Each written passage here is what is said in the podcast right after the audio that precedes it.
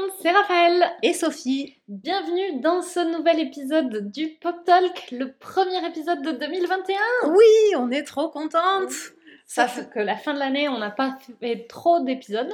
Ouais, c'est clair, ça fait, ça fait quasiment un mois qu'on n'a pas enregistré d'épisode. Ouais. On s'est quasiment pas vu, parce qu'on s'est pas vu pendant les vacances. Donc c'était affreux. C'était affreux. c'est la première fois qu'on se revoit en 2020. Oui. Euh, T1, euh, pas, pas, tout à fait. en 2021. 2020 est enfin derrière nous. C'est terminé. Je sais pas, c'est tellement bizarre. Mais oui, donc première fois de 2021, premier épisode 2021, et c'est quand même, euh, voilà. Et on est au taquet. C'est trop cool. Bon, je vais ouvrir au chat, donc je m'éloigne deux secondes. Ça marche. Bah, du coup, je fais la petite intro. On a donc, pour ce premier épisode de l'année, on a décidé de revenir sur la, cette fameuse année 2020 qui a été euh, assez inhabituelle. Et on va vous présenter les tops et les flops des films euh, qu'on a vus. Donc pas forcément ceux qui sont sortis, qu'on a vus euh, nous en 2020 oui. et qu'on a trouvé bien ou super mauvais. Alors c'est beaucoup... On a vu pour la première fois qu'on a vu pour la première fois. Oui, alors on n'a pas refait. Euh, bon, moi je revois pas trop les trucs, mais comme toi tu revois les trucs euh, euh 15 fois, c'est sûr que sinon tu as genre tous les tops euh, de l'année, de, toute la vie, toutes les années, c'est les mêmes tops de ah oui, genre j'ai regardé bébé mode d'emploi et c'était génial. Donc non, les trucs qu'on a vus pour la première fois en 2020 qu'on a aimé et qu'on n'a pas aimé. Euh, voilà, sachant que bon, bah, l'année, elle a quand même été particulière avec euh, les circonstances que tout le monde connaît. Parce que normalement, euh, finalement, on n'a pas eu vraiment l'occasion de faire beaucoup d'épisodes de podcast dessus, mais normalement, on va au cinéma tous les mardis soirs. Oui. petit nom de code mardi ciné. et qu'on voit beaucoup. Alors, on voit pas tout ce qui sort parce que je pense que pour voir vraiment les sorties, il faut y mm. aller plutôt deux ou trois fois par semaine. C'est clair.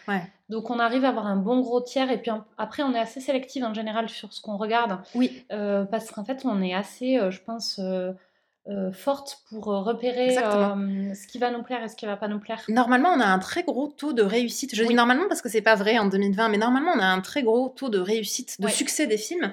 Euh, c'est très rare qu'on aille voir un truc au ciné euh, et qu'on en ressorte en se disant c'était nul. Et en général, on aime quasiment tout ce qu'on va voir parce que, on... oui, maintenant, on, arrive bien, à savoir euh, ce qu'on a envie de voir et on, voit une bande-annonce et on sait dire si ça va être cool ou si ça va pas être cool.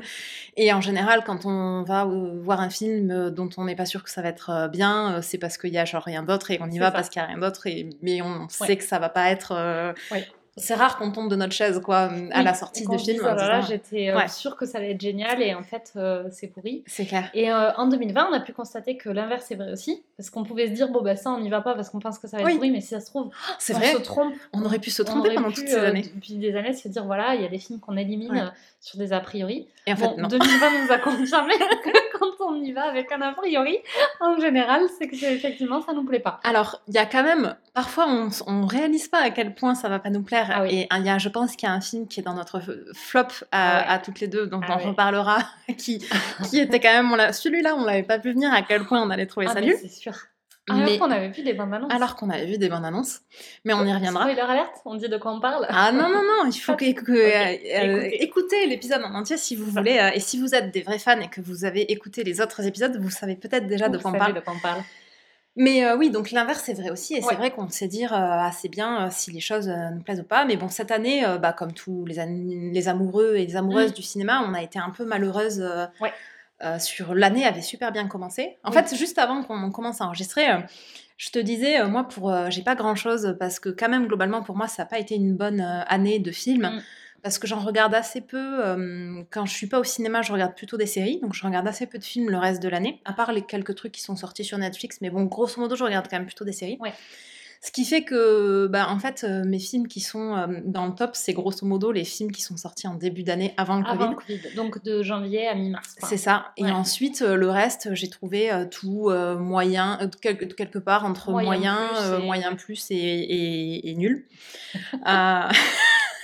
voilà. Mais toi, tu as eu une meilleure année. Moi, je regarde beaucoup de films euh, à la maison. Euh, sur les plateformes euh, de streaming comme Netflix, Amazon. D'ailleurs, on les a presque toutes. Oui. On n'a pas la française qui s'appelle Je sais plus comment encore. Ah oui, la nouvelle. J'ai oublié son nom aussi, mais. Donc celle-là, euh, je, regarderai si ça vaut le coup ou pas. Et on n'a pas bah, celle qui n'existe pas en France, euh, qui existe qu'aux États-Unis, comme euh, Hulu, comme. C'est ça. Il y en a d'autres hein, auxquelles on n'a pas accès en France. Mais sinon, à part ça, on a, on a tout. Oui, bah parce qu'on a quand même euh, OCS, euh, Netflix, Canal+, euh, Disney+. Et Prime Video. Et Prime Video. Donc c'est quand même un beau panel. Donc moi, je regarde beaucoup de films parce Salto, pardon, j'ai fait la petite recherche. Merci. en parallèle, Salto, c'est effectivement la plateforme de VOD française. Honnêtement, moi, je m'y suis jamais intéressée parce que j'ai lu plateforme de VOD française et je me suis dit, la plateforme pour regarder des films français VOD. Là, je me suis dit, alors, vu l'année qu'on a fait, où on a quand même regardé beaucoup de trucs français, vu que les trucs américains ne sont pas sortis, que quand même le bilan euh, de, des films français de cette année, moi ça m'a pas laissé, euh, voilà, euh, je, Alors, je, pense que contribue à dire que mon année était pas dé. On a, il y a un truc qu'on avait dit qu'on ferait peut-être dans cet épisode, mais qu'on fera peut-être dans un autre.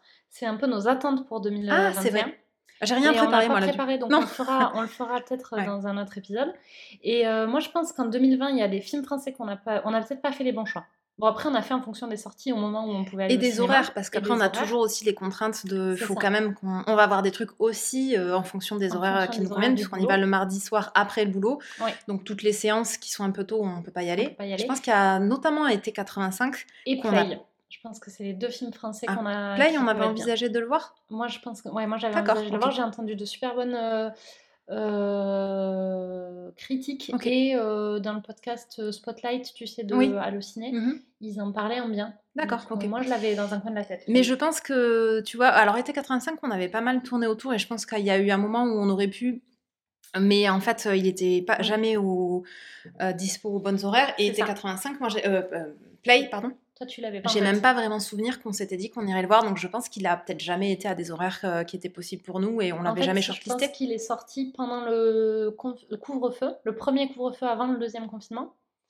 Oui. Euh, et que c'est un moment où on avait décidé qu'on n'irait pas au cinéma. Oui, euh, parce qu'on en avait marre des films français. Parce qu'on est à l'école le soir, qu'on voulait, qu'on en pouvait plus des films français et qu'on s'est dit, franchement, sortir Mmh. Euh, pour aller un dimanche matin, parce qu'après on a quand même aussi des vies de famille, on va dire ça comme ça. Ouais. Euh, famille sans enfants, mais bon, euh, c'est famille quand même. Oui, c'est ça. Il faut qu'on s'occupe de nos conjoints, quoi. C'est ça. Ouais. si tu si tu te fais le, mardi le le, ciné samedi après-midi ou pire le samedi soir que tu abandonnes le pauvre petit conjoint choupi tout seul, c'est drame drame familial. Exactement. Donc, Donc il, il, nous restait une fois qu'on a été en couvre-feu et qu'on pouvait pas faire de mardi ciné nous restait la séance du dimanche à 11h, euh, on ne le sentait pas quoi. Oui. Pour voir des films français. Ah oui, oui, c'est vrai qu'en plus on avait le couvre-feu, donc on n'aurait même pas pu y aller le samedi soir. Je suis non, même le samedi soir, oui, oui, c'était l'après-midi, c'était le. Tu te lèves le dimanche matin pour aller voir ton film français. Moi, j'ai quand même globalement euh, pas aimé. Enfin, ouais, ouais, non, c'est, on n'a on a pas aimé grand-chose de ce qu'on a vu, donc peut-être qu'on a fait les mauvais choix, mais bon. C'est peut-être on a fait en fonction de, le... de ce qu'on pouvait voir. Oui, on a fait aussi ce qu'on pouvait voir. Il y a quand même un truc, peut-être avant qu'on commence nos tops et nos flops, on oui. peut peut-être vous parler des Gaspard. Oui. Qui est euh, donc une chouette initiative euh, qui est faite par le, compte de Halluciné. On vous mettra euh, le, nom dans le, petit résumé de mm. l'épisode.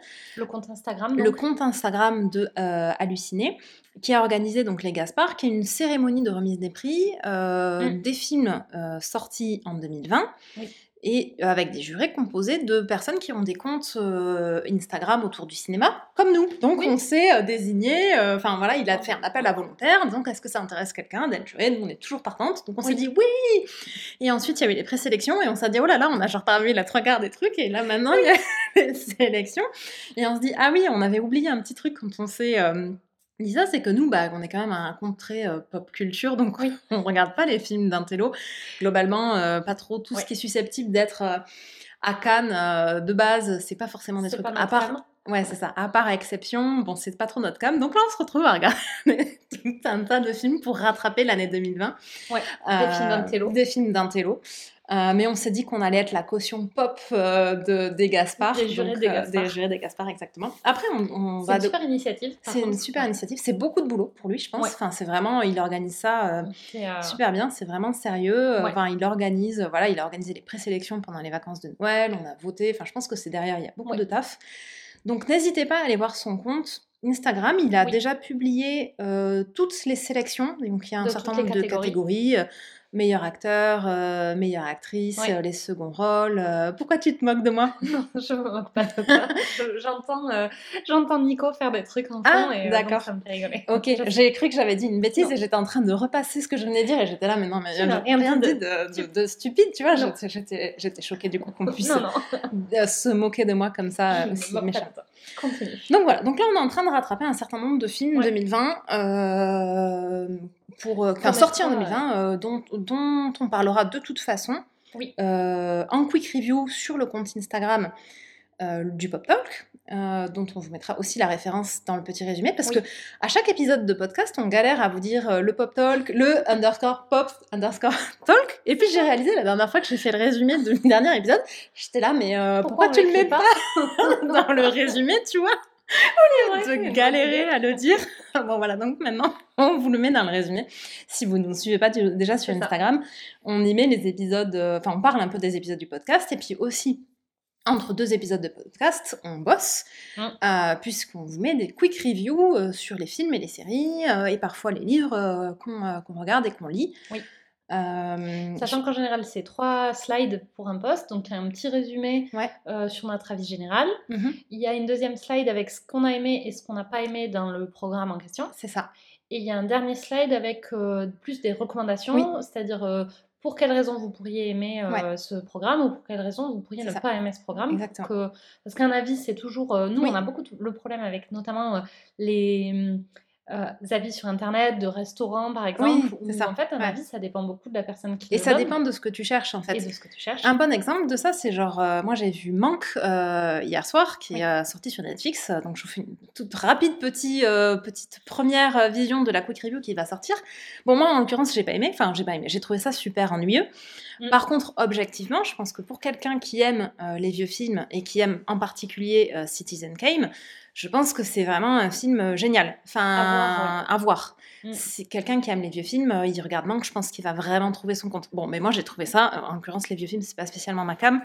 Euh, ça dure genre 2h20, euh, j'ai- c'était les 2h20 euh, les plus longues de, de ma vie. J'exagère un peu. Mais, De euh, 2021 pour De l'instant. 2021. Alors pas, pas, pas vraiment, parce que là j'ai un flop, j'ai un peu triché, j'ai un truc que j'ai regardé, le, mon flop secret dont je ne veux pas te parler. On l'a regardé, je l'ai- l'autre, pas celui que tu connais. Je l'ai regardé le 1er janvier, mais je l'ai quand même mis dans les flops. Ouais, Et alors, euh, c'était long aussi, mais on en reparlera. ça marche. On commence par les tops ou les flops? Oh, on commence par les... Ah, ou on fait un chacune, un top, Un flop. un flop? Ouais. Euh, Enfin, genre, je fais un top, tu fais un top, je D'accord, fais un flop, ça tu marche. fais un flop. Bon, surtout qu'en plus, je pense que les tops, il y en a plein qu'on a en commun. Ouais. Euh, et moi, j'ai moins de flops que de tops quand même. Mais euh, ok, on a aussi. qu'à faire ça, hein, chacune. Ça marche. Comme ça, euh, ça, Ouais. ça change un peu. Ouh, c'est ça. Comme ça, on met. Alors, vas-y, Raphaël, tu commences. Alors, je commence par un... Je vais commencer par un top. Ouais. Tu Euh, vas voler mon premier top, je suis sûre. Ah, je vais le faire. euh, ouais, bah alors du coup, je vais faire mon top préféré pour être sûre que ce soit moi qui puisse le dire. Jojo Rabbit Ah, ça va. Ça va Oui, c'est bon. Bon, c'est bon. Mais il est dans mon top aussi, donc je Ouais. le redirai pas, mais il était aussi identifié évidemment dans mon top. Bon, Jojo Rabbit, film qu'on a vu au cinéma avant que 2020 euh, dégénère. C'est ça, exactement. Quand on pensait encore que 2020 Ça allait être une année. bonne année du cinéma, avec il y avait plein de choses euh, promé- prometteuses qu'on n'a pas pu voir. On coup. attendait énormément de films. Surtout côté Marvel, là, il y avait vraiment Ouais. du, euh, y avait des trucs qu'on attendait. Bon, donc Jojo Rabbit. Jojo Rabbit, donc on l'a vu au cinéma bah, début, euh, je pense en, en- probablement en février 2020. Ouais. Euh, c'est moi qui fais du bruit. Oui, je pense que c'est ton ordi qui te parle. Je lui la chic. Bon. Euh, c'est un film de Taika Wa- Waititi. Donc avant de le voir, on n'avait pas trop d'a priori euh, sur le film. Oui. Mais on avait un a priori super positif parce qu'on aime beaucoup ce réalisateur. C'est ça, tout à fait. Taika Wai- Waititi qui a fait notamment, on a un bon a priori sur lui parce qu'il a fait Thor Ragnarok, Ouais. le troisième Thor qui est hyper drôle, C'est ça, oui. hyper coloré. Ouais. Qui a vraiment un parti pris euh, qui sort euh, Ouais. euh, de l'ordinaire et, Et même des même, Marvel. et même dans les Marvel, effectivement, il se, il se détache avec il vachement est d'humour. esthétiquement euh, super, euh, super joli, Oui. mais joli pop, très coloré, Ouais. très euh, C'est ça. même si le propos est pas forcément bisounours. Oui. Euh, et je pense qu'on n'avait pas vu grand chose de plus de ce réalisateur quand on a vu Jojo Rabbit, mais comme on avait adoré Thor Ragnarok, on s'était dit Jojo Rabbit, ça va être super. Bah, D'ailleurs, moi je suis en train de regarder sa filmographie et je me dis, bah, en réalité, à part euh, Ragnarok et Jojo Rabbit, on n'a toujours pas vu grand chose. Alors, c'est lui aussi le réalisateur du prochain Thor euh, Love and Thunder, que moi j'attends avec beaucoup d'impatience, mais c'est pas tout de suite, c'est 2022. Moi j'attends avec beaucoup d'impatience aussi parce que notamment Nathalie Portman. Retour, retour de, Nathalie, Portman. dans la, ouais, dans la franchise. Partie parce qu'elle était fâchée avec le réalisateur euh, qui a fait le 2 à cause de son rôle de potiche. On vous le fait un résumé un peu, hein, mais elle a trouvé que, elle a, bah, partant d'un personnage euh, qui est une scientifique qui est censée être intéressante, dans le 2, elle se retrouve dans un rôle de demoiselle en détresse. Elle a dit non mais moi ça m'intéresse pas d'être la potiche du coin. Euh, la plante verte euh, qui est là juste pour être sexy, euh, ça n'a aucun intérêt. Et donc, on se dit que si elle accepte de faire le 4, sachant qu'elle était partie à cause de ça, oui. c'est que le scénario est cool, ça. du point de vue notamment des rôles féminins. et ça, c'est une exactement. grosse attente. Et on a adoré Thor Ragnarok, donc deux raisons qui font qu'on se dit que le prochain Thor va être C'est ça. Et puis, globalement, nous, on trouve que les Marvel, ils sont de mieux en mieux. Alors, on est un peu sur l'attente de savoir, parce que là, on finit quand même vraiment euh, la, première, euh, la, première ère, ouais, la saga de l'infinité. On commence une autre saga, donc on attend un peu de voir ce que ça donne. Mais euh, bon, grosso modo, moi j'ai quasiment préféré chaque film que j'ai vu parce que je trouve qu'ils ont vraiment trouvé leur, rôle. Alors on en parle, je suis on est en train de partir, mais on en parle en long, en large et en travers dans l'épisode du podcast qu'on a dédié à l'univers Marvel étendu, qui est l'épisode, je, je, ne sais pas combien. La, plus rapide va, va, va trouver l'info. Euh, je suis. Ah, mais moi j'ai fermé encore. Ah, ah bah bravo. Ah, bah, je suis pas prête du coup, c'est pas toi la plus rapide. L'épisode 6 Bravo Donc, l'épisode 6 du podcast, il est sur le MCU, donc le Marvel Cinematic Universe. Et on, parle euh, déjà pas mal de pourquoi on aime ça. Pour revenir sur Taika Waititi, euh, je fais une petite parenthèse sur un autre truc qu'il a fait. Il a réalisé euh, et joué dans un. Alors j'ai un doute, je sais pas s'il a réalisé aussi, mais je crois qu'il y a joué dans un épisode du Mandalorian. Euh, ah, d'accord. Très très chouette série euh, mm. sur Disney. D'ailleurs, ça me fait une bonne transition, on vous l'a pas dit, mais cet épisode top et flop film sera suivi d'un épisode top et flop de série. Oui. Et allez, je vous fais une petite teasing avant-première. The Mandalorian est bien évidemment dans mon top de série de 2020. Si vous n'avez pas encore commencé à regarder, même si vous n'êtes pas forcément super fan de l'univers Star Wars, moi je vous la recommande vraiment, je la trouve géniale. Après, il faut quand même aimer l'ambiance. Euh, euh, euh ouais, voilà, ça, se passe dans. J'allais dire interstellar. Interstellar, c'est ça. Non, mais voilà, ça se passe dans l'espace. Il faut aimer les histoires d'espace et de vaisseaux spatiaux. Donc, si, si vous aimez pas ça, bon, c'est pas la peine. Par contre, si vous aimez, euh, c'est vraiment une grosse, grosse qualité. Mais j'en reparlerai plus en détail dans l'épisode dédié.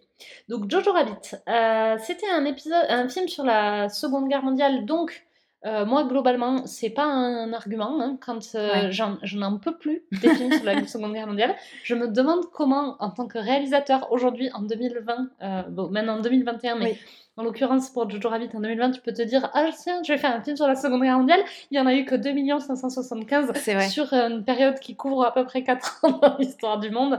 Donc, ce serait dommage de ne pas faire le 2 millionième 454, 455e. Alors, bon, on chipote, c'est plutôt 6 que 4 les années. Mais Ok. Je, Mais je, je, je, je vois l'idée. Partage. c'est vrai que c'est 6 ans. 39, 45, effectivement, c'est 6 ans. non, mais après, c'est vrai. Et alors, après, de temps en temps, ils se disent Ah non, je vais pas faire un film sur la Seconde Guerre mondiale. Oui. Je vais faire un film sur l'après-Seconde Guerre mondiale. Ça se passe en 46 ah, J'ai cru que tu allais dire là, parce que l'alternative, c'est quand même la Première Guerre mondiale aussi. Il y a aussi ça. Donc, mais bon, là, donc il y a un point à côté. Non, mais les guerres mondiales, les gars, euh, il y a quasiment plus personne qui est vivant aujourd'hui qui les a vécues, quoi. C'est sûr. non, c'est vrai que c'est pour nous, c'est pas un critère quand on voit un, un ah film qui se passe pendant la Seconde Guerre mondiale, on est un peu là, bon, genre. Tout a euh, été dit, quoi. Ouais, tout a été dit. Et en l'occurrence, avec Jojo Rabbit, pas du tout. Oui, c'est clair. Euh, tout n'avait pas été dit, donc. en tout cas, pas de cette manière-là. C'est le, contre-exemple parfait. C'est l'exception qui confirme la règle de ce que je viens de dire, de mon point de vue. donc c'est un film qui est du point de vue des Allemands, et c'est vrai qu'il y en a quand même moins. Oui. Euh, de ce point de vue-là. Oui, qui se passe en Allemagne. Ça se passe en Allemagne euh, et, tous les personnages sont, allemands. tous allemands. Oui, ils sont, si, ils sont ouais, tous allemands. Je, pense, qu'ils sont tous allemands, effectivement. Euh, et donc, c'est l'histoire, et c'est du point de vue d'un petit garçon. D'ailleurs, c'est une adaptation d'un livre. Oui. Et c'est l'histoire d'un petit garçon qui est complètement endoctriné. il est dans les jeunesses hitlériennes et il est complètement endoctriné dans la. bah dans, oui, idéologie nazie. Tout à fait. Ouais. et Petit twist drôle. Et twist super drôle, c'est ce que j'allais dire. Il a un ami imaginaire qui se trouve être Hitler. c'est ça. qui est joué par Taika Waititi. Exactement. Lui-même, qui est, qui est un super acteur. Qui est très très drôle. Un super réalisateur. Oui, oui c'est vrai. Ouais. Et qui fait tout un tas de trucs improbables. Euh, donc cet ami imaginaire. Oui, parce qu'il fait des trucs d'amis imaginaires, mais en mode, euh, Hitler. Et du coup, c'est extrêmement drôle. Et notamment euh, tous les un peu motivational talk qu'il lui fait quand Jojo, qui, qui, en fait, mine de rien, est un gamin de 8 ans, avec, avec voilà, des peurs classiques pour un gamin de 8 ans. Et donc, Surtout qu'il se retrouve quand même à, s'entraîner pour la guerre, donc des peurs donc c'est ça. vraiment fondées. Hein, c'est ça. Et, et, là, à chaque fois qu'il a un peu les miquettes, il s'imagine Hitler qui est en train de lui dire ouais vas-y Jojo go go go. C'est quand même complètement improbable comme euh, et du coup la réalisation est super belle oui. euh, parce qu'il y a notamment des scènes où il y a notamment une scène où on voit Jojo euh, qui s'entraîne à jeter, je pense, une grenade ou un truc du genre. Quand il court dans la forêt. Il court dans la forêt avec une grenade à la main, avec en fond Hitler joué par Taika Waititi, qui court en dansant comme un ouf sur une musique euh, pop, euh, de, j'ai oublié laquelle, mais qui oui, est c'est super vrai. cool. Euh. je me demande si c'est pas Everybody Wants to Live, tu sais. Everybody ah. to live. Je sais plus parce que en fait, comme on l'a vu en début d'année, ça, ça fait, enfin, j'ai déjà tout oublié. Bon, mais, mais oui, c'est possible. ultra connu, très pop des années 80, je pense. Et donc, c'était mais genre à, mourir de rire tout en ne perdant jamais euh, l'aspect dramatique parce que oui, c'est bah, un film sur la Seconde Guerre mondiale donc c'est hyper dramatique. C'est là où c'est il est intelligent ce film effectivement parce que c'est pas juste euh, genre on va faire une espèce de parodie de la Seconde Guerre mondiale et donc c'est un papy fait de la résistance quoi. c'est ça, il y a vraiment derrière on y retrouve quand même vraiment les enjeux. Alors là, les enjeux, c'est beaucoup euh, commencer d'être allemand dans la dans l'Allemagne nazie et notamment quand t'es pas, nazi en fait. Euh, ou quand tu es endoctriné. Il y a un peu les deux. et, euh, et, donc, c'est vraiment. Euh, ça, ça, me présente vraiment tous les enjeux classiques de ce que tu vois. Enfin, ça passe pas du tout à côté du propos. C'est jamais irrespectueux non plus de, de bah, des victimes de, de, la guerre, des, des, résistants, etc. Par contre, c'est fait avec énormément d'humour, de manière super décalée. Enfin, vraiment en mode. Ça, ça c'est vraiment, je trouve, sa patte. Euh, à Taika euh, Waititi euh, ce côté humour décalé pour faire passer des messages en fait. Enfin, c'est ça. Et mm. c'est pas un film drôle pour être un film drôle où tu balances de la vanne. c'est ça. Et bon, ce qui peut être sympa, hein, mais là il y a un propos qui est vraiment servi par les blagues. Il y a notamment une blague qui me fait mourir de rire, qui est quand il y a un groupe de nazis de la police euh, oui. de c'est quoi c'est pas la Stasi mais euh, c'est après mais bon c'est un peu les mm. c'est pas des militaires c'est plus des flics internes oui c'est euh, nazis le... là c'est des, des SS ou un truc genre je sais pas je, je suis pas une experte en corps d'armée et de police sous le régime nazi qui viennent donc chez chez Jojo Rabbit pour le surveiller pour je sais plus quoi, un contrôle de routine. Et donc, ils se disent tous Heil Hitler à tour de rôle. Ce qui fait qu'en l'espace de peut-être, c'est une scène de peut-être 30 secondes où il y a quelque chose comme 24 Heil Hitler dans la scène. Heil Hitler, Heil Hitler, Heil Hitler, Heil Hitler. C'est vrai. Et donc, c'est extrêmement drôle. Et en même temps, ça montre bien. Euh, enfin, il y a un propos derrière qui est de dire, bah voilà, dans, dans l'endoctrinement, il y a des rites et euh, qui peuvent tourner au ridicule quand ils sont impliqués bêtement. Oui, c'est ça. Euh, mais c'est une voilà, c'est un une, des biais de l'endoctrinement et donc c'est très drôle et en même temps c'est pas juste une blague stupide quoi. Oui, c'est ça. Ouais, ça résume vachement bien. Voilà. Il y a un chouette casting dans ce film. Le casting est super. Euh, Puisqu'il y, a, donc il y a Scarlett Johansson qui est dans un. un enfin, c'est un, rôle plutôt secondaire. Donc, c'est la, qui fait la mère de Jojo. Qui joue extrêmement bien. Ouais, Je l'adore oui. dans ce rôle-là. C'est vraiment un très très beau rôle, effectivement, pour elle. Et après, c'est le film est vraiment euh, bon. Après, il y a Taika Waititi, comme on l'a dit, qui fait euh, Adolf Hitler, donc ça c'est super drôle. Et l'histoire est beaucoup centrée sur euh, Jojo et une autre, une petite fille dont on, ne vous en dit pas plus pour mm. vous laisser découvrir le film, qui sont vraiment pour moi deux acteurs. Ah enfin, alors le Jojo, c'est Roman Griffin Davis. Et, la, et Elsa, donc la, la fille, c'est Thomasine McKenzie. Et ils jouent tous les deux extrêmement bien. C'est ça. Et ça, ça enfin, il faut le dire, puisque c'est vrai que quand tu as, des castings d'enfants, de temps en temps, c'est pas toujours euh, mm, mm, mm. nickel, nickel. c'est vrai que souvent les enfants jouent moins bien. Bon, bah, c'est normal, après, c'est des enfants. Bah, c'est ça, ils sont, ce sont des êtres incomplets et euh, incompréhensibles. Ils sont, ils sont moins expérimentés et tout ça.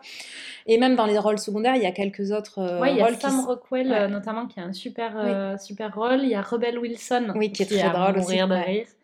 Qui on connaît Alfie Allen qui jouait dans Game of Thrones. C'est ça, tout à fait. qui joue, comment il s'appelle? L'espèce de poulpe euh, enfin qui vient de la famille des ah le poulpe comme ça. oui euh, c'est Sion euh, qui, qui fait.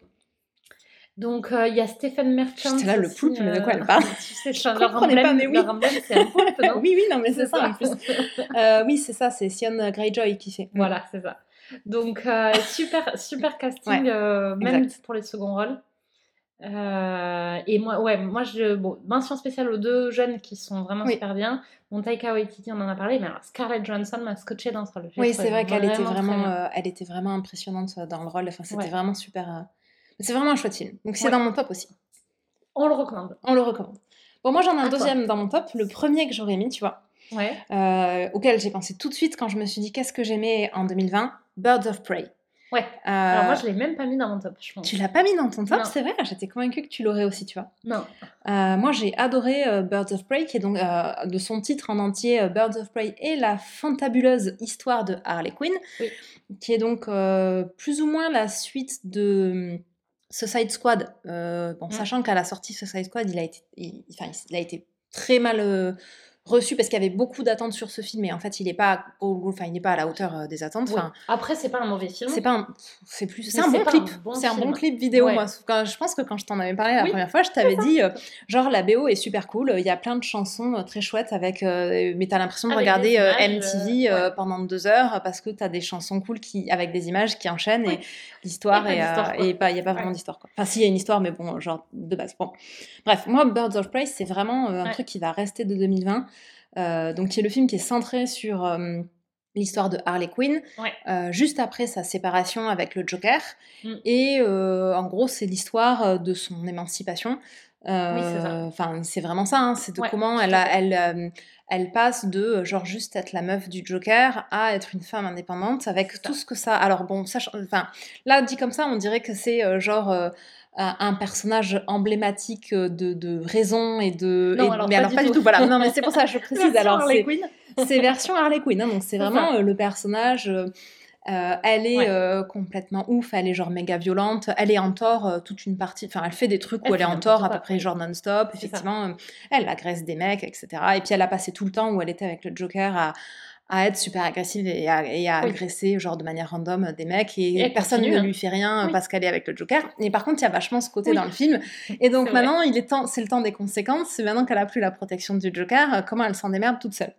Et euh, oui, et, et, tout le monde est un peu là. Avant, t'es plus avec le Joker, bah, je vais me faire, ça. je vais me faire Harley Quinn. Exactement, c'est genre le temps de.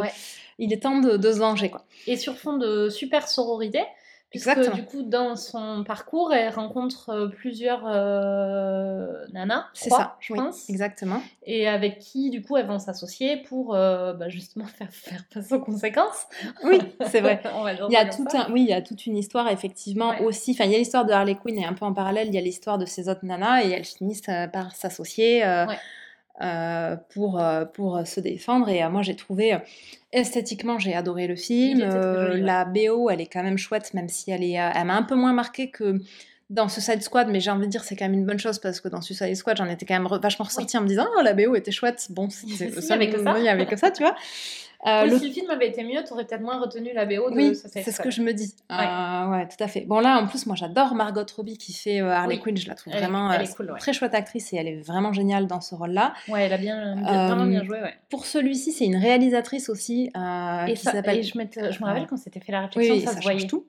Notamment, donc la réalisatrice, c'est Cathy Yann, notamment, bah, ne serait-ce que dans la manière dont elle est habillée et coiffée, tout en étant dans le même registre. elle a... Et puis, il y a, y a vachement moins ce côté objet sexuel qui est là avec et male gaze, tu vois, tout en étant un personnage qui est quand même non-stop habillé de manière sexy, et, et, et frivole, enfin, et frivole dans le sens, c'est toujours what the fuck, ce qu'elle a, elle a des, des, mèches arc-en-ciel et des mini-shorts avec, ou des t-shirts avec des trucs improbables écrits dessus et tout déchiré, tout ça, mais bon, ouais. Mais moi, je me rappelle qu'on s'était fait la réflexion, tu parlais du male gaze, donc qui est le regard... la manière dont, dont, c'est tourné ou dans la caméra s'attarde souvent sur le, corps des femmes, notamment, et, du le regard des hommes. C'est notamment ce que la réflexion que je m'étais fait, parce qu'elle mm. est en mini short à ras du cul à peu près non-stop, mais il n'y a jamais de gros plan sur son cul, ou de aucune d'ailleurs, oui. où elle a des décolletés, mais il n'y a jamais de plan qui est destiné juste à ce que tu regardes son décolleté. Exactement. et donc en fait, elles sont toutes habillées de manière hyper sexy, très mm. moulante, très court sans pour autant que tu jamais euh, une scène dont le seul objectif est que tu regardes. Et que tu mates en fait, exactement. Euh, et que tu mates la meuf en fait. Tout à fait. Et, euh, et, du coup, bah, ça n'empêche pas qu'elle est sexy, mm. ça n'empêche pas qu'elle a envie d'être sexy. Et donc, ce qu'on reproche, c'est pas de dire ah ben voilà, on peut plus être sexy, on peut plus avoir envie de plaire. Ouais, ça. Mais par contre, t'es pas un objet dont le seul objectif de ta présence devant la caméra est qu'on puisse tranquillement regarder euh, ton cul ou ton décolleté ou tout à fait. d'autre quoi. Et puis là, c'est enfin un film avec euh, que des rôles féminins, euh, enfin les rôles en acteurs principaux. Il y a, alors, je suis en train de me dire, j'avais complètement oublié, mais en fait, dedans, il y a le rôle masculin principal, là, même si c'est un rôle secondaire. C'est, comment il s'appelle? Euh, Ewan McGregor, c'est ça, qui, est euh, qui, est, qui, est, génial. Aussi, un, peu d'autodérision. Enfin, c'est vraiment un rôle à contre-emploi, un peu en autodérision, euh, où il fait un rôle qui n'est qui pas du tout valorisant, ce qu'ils acceptent quand même pas toujours de faire, euh, les acteurs qui ont de cette renommée-là. Et, et, moi, ça faisait partie de ce que j'avais aimé dans le film. Mm. Et donc, moi, c'est vraiment un film qui reste dans mon top. parce que, bah, pour toutes ces raisons-là, ouais. Et aussi parce qu'il faut soutenir à des films comme ça, parce que c'est typiquement le genre de films qui se font descendre avant, leur avant même qu'ils sortent sur des sites de critiques, comme ça avait été le cas pour Wonder Woman, par exemple, rien que sur le fait que... ou euh, comme euh, Captain Marvel. Ou comme Captain Marvel, ou dans un autre registre, euh, Black Panther, pour une autre raison, c'est parce que c'était avec des acteurs noirs, mais en fait c'est la même, c'est le, le, même, problème. Mécanisme, de dire, le film se fait descendre sur les sites de critiques américaines et notamment le fameux Rotten Tomatoes avant même qu'il soit sorti, donc c'est-à-dire qu'avant même que quelqu'un l'ait vu, ils, ils, commencent leur carrière avec des notes catastrophiques parce que en fait les mecs se mobilisent et alors je dis bien les mecs volontairement parce que quand même c'est quand même essentiellement des mecs qui font ça. Les mecs se mobilisent pour voter en masse contre ce genre de film. Euh, pour les plomber euh, dans la critique parce que euh, pour pas en voir en fait parce que et donc et donc il y a un peu un côté mais genre ne va pas le voir si ça t'emmerde mais genre laisse, laisse, les, laisse les gens faire ce qu'ils veulent tu vois. Mais d'ailleurs Birds of Prey il est beaucoup critiqué même sur le milieu du cinéma d'Instagram qu'on découvre depuis fin août hein. oui c'est ça donc depuis 4 mois. Et le, souvent quand tu demandes bah, pourquoi t'as pas aimé Birds of Prey aux gens qui le critiquent c'est un peu ah bah voilà c'est un film avec des nanas. Et, ouais. et donc ça c'est un motif. C'est jamais tout à fait dit comme ça. Mais, euh, mais par contre, il n'y a, pas vraiment d'autres arguments. Il n'y a pas vraiment d'autres arguments. Pourquoi c'est un film où il n'y a que des meufs quoi. Ouais. Et t'es là bah alors du coup si c'est un motif de critique. Euh, donc ça veut dire que tous les films où il n'y a que des mecs, euh, on peut les critiquer aussi. Dans ce cas-là, on va pas en voir beaucoup des films. Non, c'est sûr. C'est là, si tu dois voir que des films qui sont mix mixtes, ben je peux te dire qu'il y en a quand même mal pas beaucoup. c'est clair. Mais bon, ouais, en fait, moi je trouve que c'est dans un, dans le, dans, pour un film du genre. Après, il faut aimer le genre. Hein. C'est sûr que si tu t'aimes pas euh, les films du genre, même si ça a un casting de super-héros, euh, de films d'action, euh, gros budget, ça reste un gros blockbuster, etc. Donc c'est sûr que si tu n'aimes que les films de Cannes, je comprends que ce soit pas ta Cannes. C'est ça. Oh, quelle belle rime. Oui. Enfin, c'est une rime pauvre, mais bon, c'est pas grave. elle était quand même Elle était quand même, c'était spontané, donc je, je, me, je me donne le point, tu vois. Mais, euh, mais bon, en fait, si t'aimes le, les films du genre, moi je trouve qu'il n'y a aucune raison de ne pas aimer euh, Bird of Prey, à part, euh, à part parce, que, parce que ça te fait chier de voir des femmes à l'écran, quoi. Mais franchement, il n'y a pas d'autre raison, quoi. Sans pouvoir mater. Sans pouvoir mater, en plus, c'est ça. Et puis, et puis, sans que jamais un mec vienne les sauver à la fin du film, même quand c'est des personnages badass, quand même. c'est ça, ouais. Ces pauvres demoiselles. Hein, Exactement. Donc voilà, moi, Bird of Prey, ça, mm. reste, ça reste un de, mon, quand même mon gros top 2020, voilà. Allez, next. Next, je vais faire un flop pour changer. Ouh là là. Euh, un flop. un flop. Ouais, c'est parti. Je viens de dire un que t'as pas. Euh, mais tu sais de quoi je vais parler. Ah oui, je sais de quoi tu vas parler. Euh, je vais parler de Uncut Gems, euh, qui est disponible, qui est sorti sur Netflix. C'est pas mm. une sortie ciné, oui. puisqu'il est sorti, je pense, en plein confinement. Ouais, je sais pas trop quand. Oui, il est sorti cet automne, en tout cas, automne 2020. Voilà. Mm. Et alors, moi, je, je vais commencer par une, euh, remarque euh, de mauvais esprit. Parce que voilà. Donc, je constate quand même que quand euh, Disney sort Mulan, qui est un film avec une femme qui se bat, qui se bat, bah, genre Mulan voilà, quoi. une, mais donc tenue par une femme. Mm. c'est un scandale. il faut boycotter le film. on tue les cinémas et c'est quand même complètement scandaleux. Par contre, quand Netflix sort un film comme Uncut Gems, qui n'est pas sorti au cinéma non plus, du coup, euh, qui a un casting principalement masculin et qui est typiquement un film de mecs, mm. euh, pour les mecs. Ouais. Euh, ah bah alors là, personne te dit que c'est un scandale et que Netflix tue le cinéma et que ces deux réalisateurs, parce que c'est deux frères qui l'ont fait, sont des sales personnages qui tuent le cinéma parce que bon bah quand même c'est quand même un bon film super pour les mecs. On va pas commencer à critiquer les films de mecs pour les mecs. Ouais. Alors, je sais pas si c'est. J'ai dit en intro que c'était peut-être un peu du mauvais esprit. Ouais, alors... j'ai jamais entendu la critique sur Uncut Gems. Quand même. Non, alors après, pour moi, la différence, euh, bon, même si sur le fond, je suis d'accord que de toute façon, euh, les films avec euh, des têtes d'affiches féminines, ils se font toujours désinguer, pour, pour, une raison ou une autre. Ça, je suis d'accord avec le postulat. Après, je pense que quand même, pour remettre un peu de bonne foi dans ce podcast, c'est pas tout à fait la même situation parce que Netflix a jamais sorti de film au cinéma. Oui. Et avait et, pas. c'est pas leur business model. et exactement. Et, et ils, ils, font des contrats avec les réalisateurs sur la base de ça va sortir sur la plateforme. Oui. Et Netflix a quand même eu des critiques sur ce fonctionnement-là. Oui, tout à fait. Netflix, ils se font aussi un peu, notamment quand il y avait euh, The Irishman qui est sorti. Oui. Euh, y a eu, ça avait été un peu critiqué sur l'aspect, et voilà, si Netflix paye des réalisateurs, il y aura plus de cinéma. T'es là, bah ouais, mais mec, si Netflix paye son film, euh, c'est pour l'avoir sur sa plateforme, tu vois. Bon. Ça. Et en plus, c'est leur business model. Là où pour Disney, pour le coup, ils ont toujours sorti leur film. Ouais, c'est ça, mm. exactement. C'est vrai. Euh, c'est un studio qui habituellement sort ses longs métrages euh, au cinéma et qui, euh, vu les a, a, profité des circonstances pour amorcer un changement qui, à mon avis, était dans le pipe déjà, mais bon, en tout cas, pour amorcer le changement de les films sortent maintenant sur la plateforme et ça a été le cas avec avec Mulan et avec Soul, euh, qui était le Disney euh, qui devait sortir. On en a moins entendu, mais c'était le, c'était le deuxième, il y avait le, le précédent Mulan. Bon, c'était, j'avais dit que c'était un peu de mauvaise foi. Ouais, ouais. Mais, mais après, je, je, partage le. de dire, euh, quand même, c'est quand même, Mulan, ça a fait un scandale intersidéral, et comme par hasard, c'est un film avec une tête d'affiche féminine. C'est ça. Bon.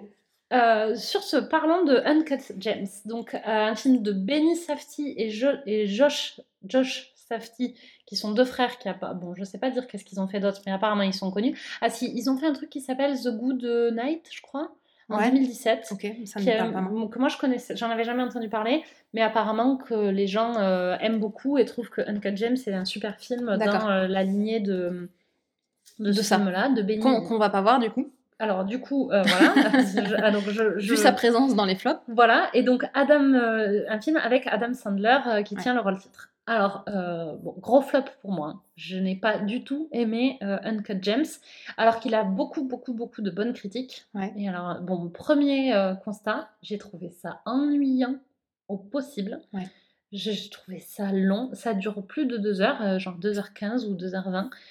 Euh, au bout de peut-être 25-30 minutes, je me suis dit, mon Dieu, c'est pas possible, quand est-ce que ça va s'arrêter?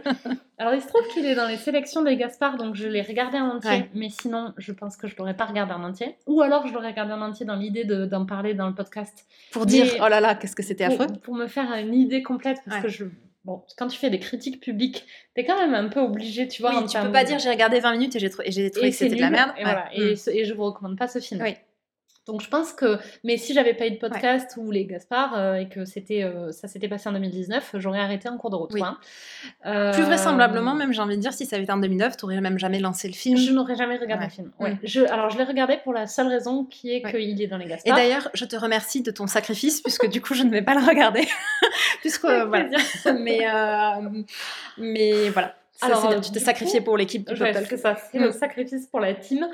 Et non, alors du coup, c'est assez paradoxal parce qu'il y a un scénario rempli de rebondissements. Ouais. Et c'est quelque chose. Moi, j'ai regardé des critiques pour me dire est-ce que c'est moi? Bon, apparemment, oui, c'est moi. Puisque tout le monde. Le trouve génial. Les mecs trouvent ça génial. Les mecs trouvent ça génial. Oui, c'est ça, parce qu'après. Euh, et, et, alors, c'est vrai qu'il y a beaucoup de rebondissements, mais alors, d'une, ils sont prévisibles à mort. Donc. Euh, oui, pour toi, ça n'a pas fait. Ça n'a pas, maintenu mon intérêt. Mm. Euh, de deux, ils sont. Euh, enfin, c'est même prévisible dans le sens où tu te dis. Euh, oh là là, mais il va pas encore faire ça, ce débile, quoi. et si il le fait, et tu te dis, mais c'est pas possible que quelqu'un l'arrête. mais c'est, ah, mais je peux couper le film. Cool. bon, ça, c'est pour le scénario. Ouais. Euh, Il y a un travail qui a été fait sur la réalisation, je peux pas nier qu'ils ont vraiment travaillé leur réalisation, leur bande originale. Mais alors, ça m'a pas du tout plu, par contre. Alors là, euh, pour le coup, le scénario, je le trouve mauvais. Hmm. La, le la réalisation, je peux pas dire que c'est mal fait. Je, trouve pas ça mauvais, mais ça correspond pas à mes goûts.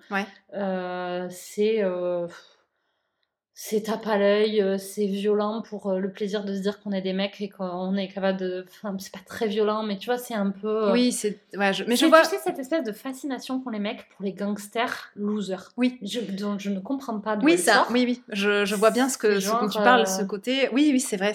Pourquoi, pourquoi on aime ça?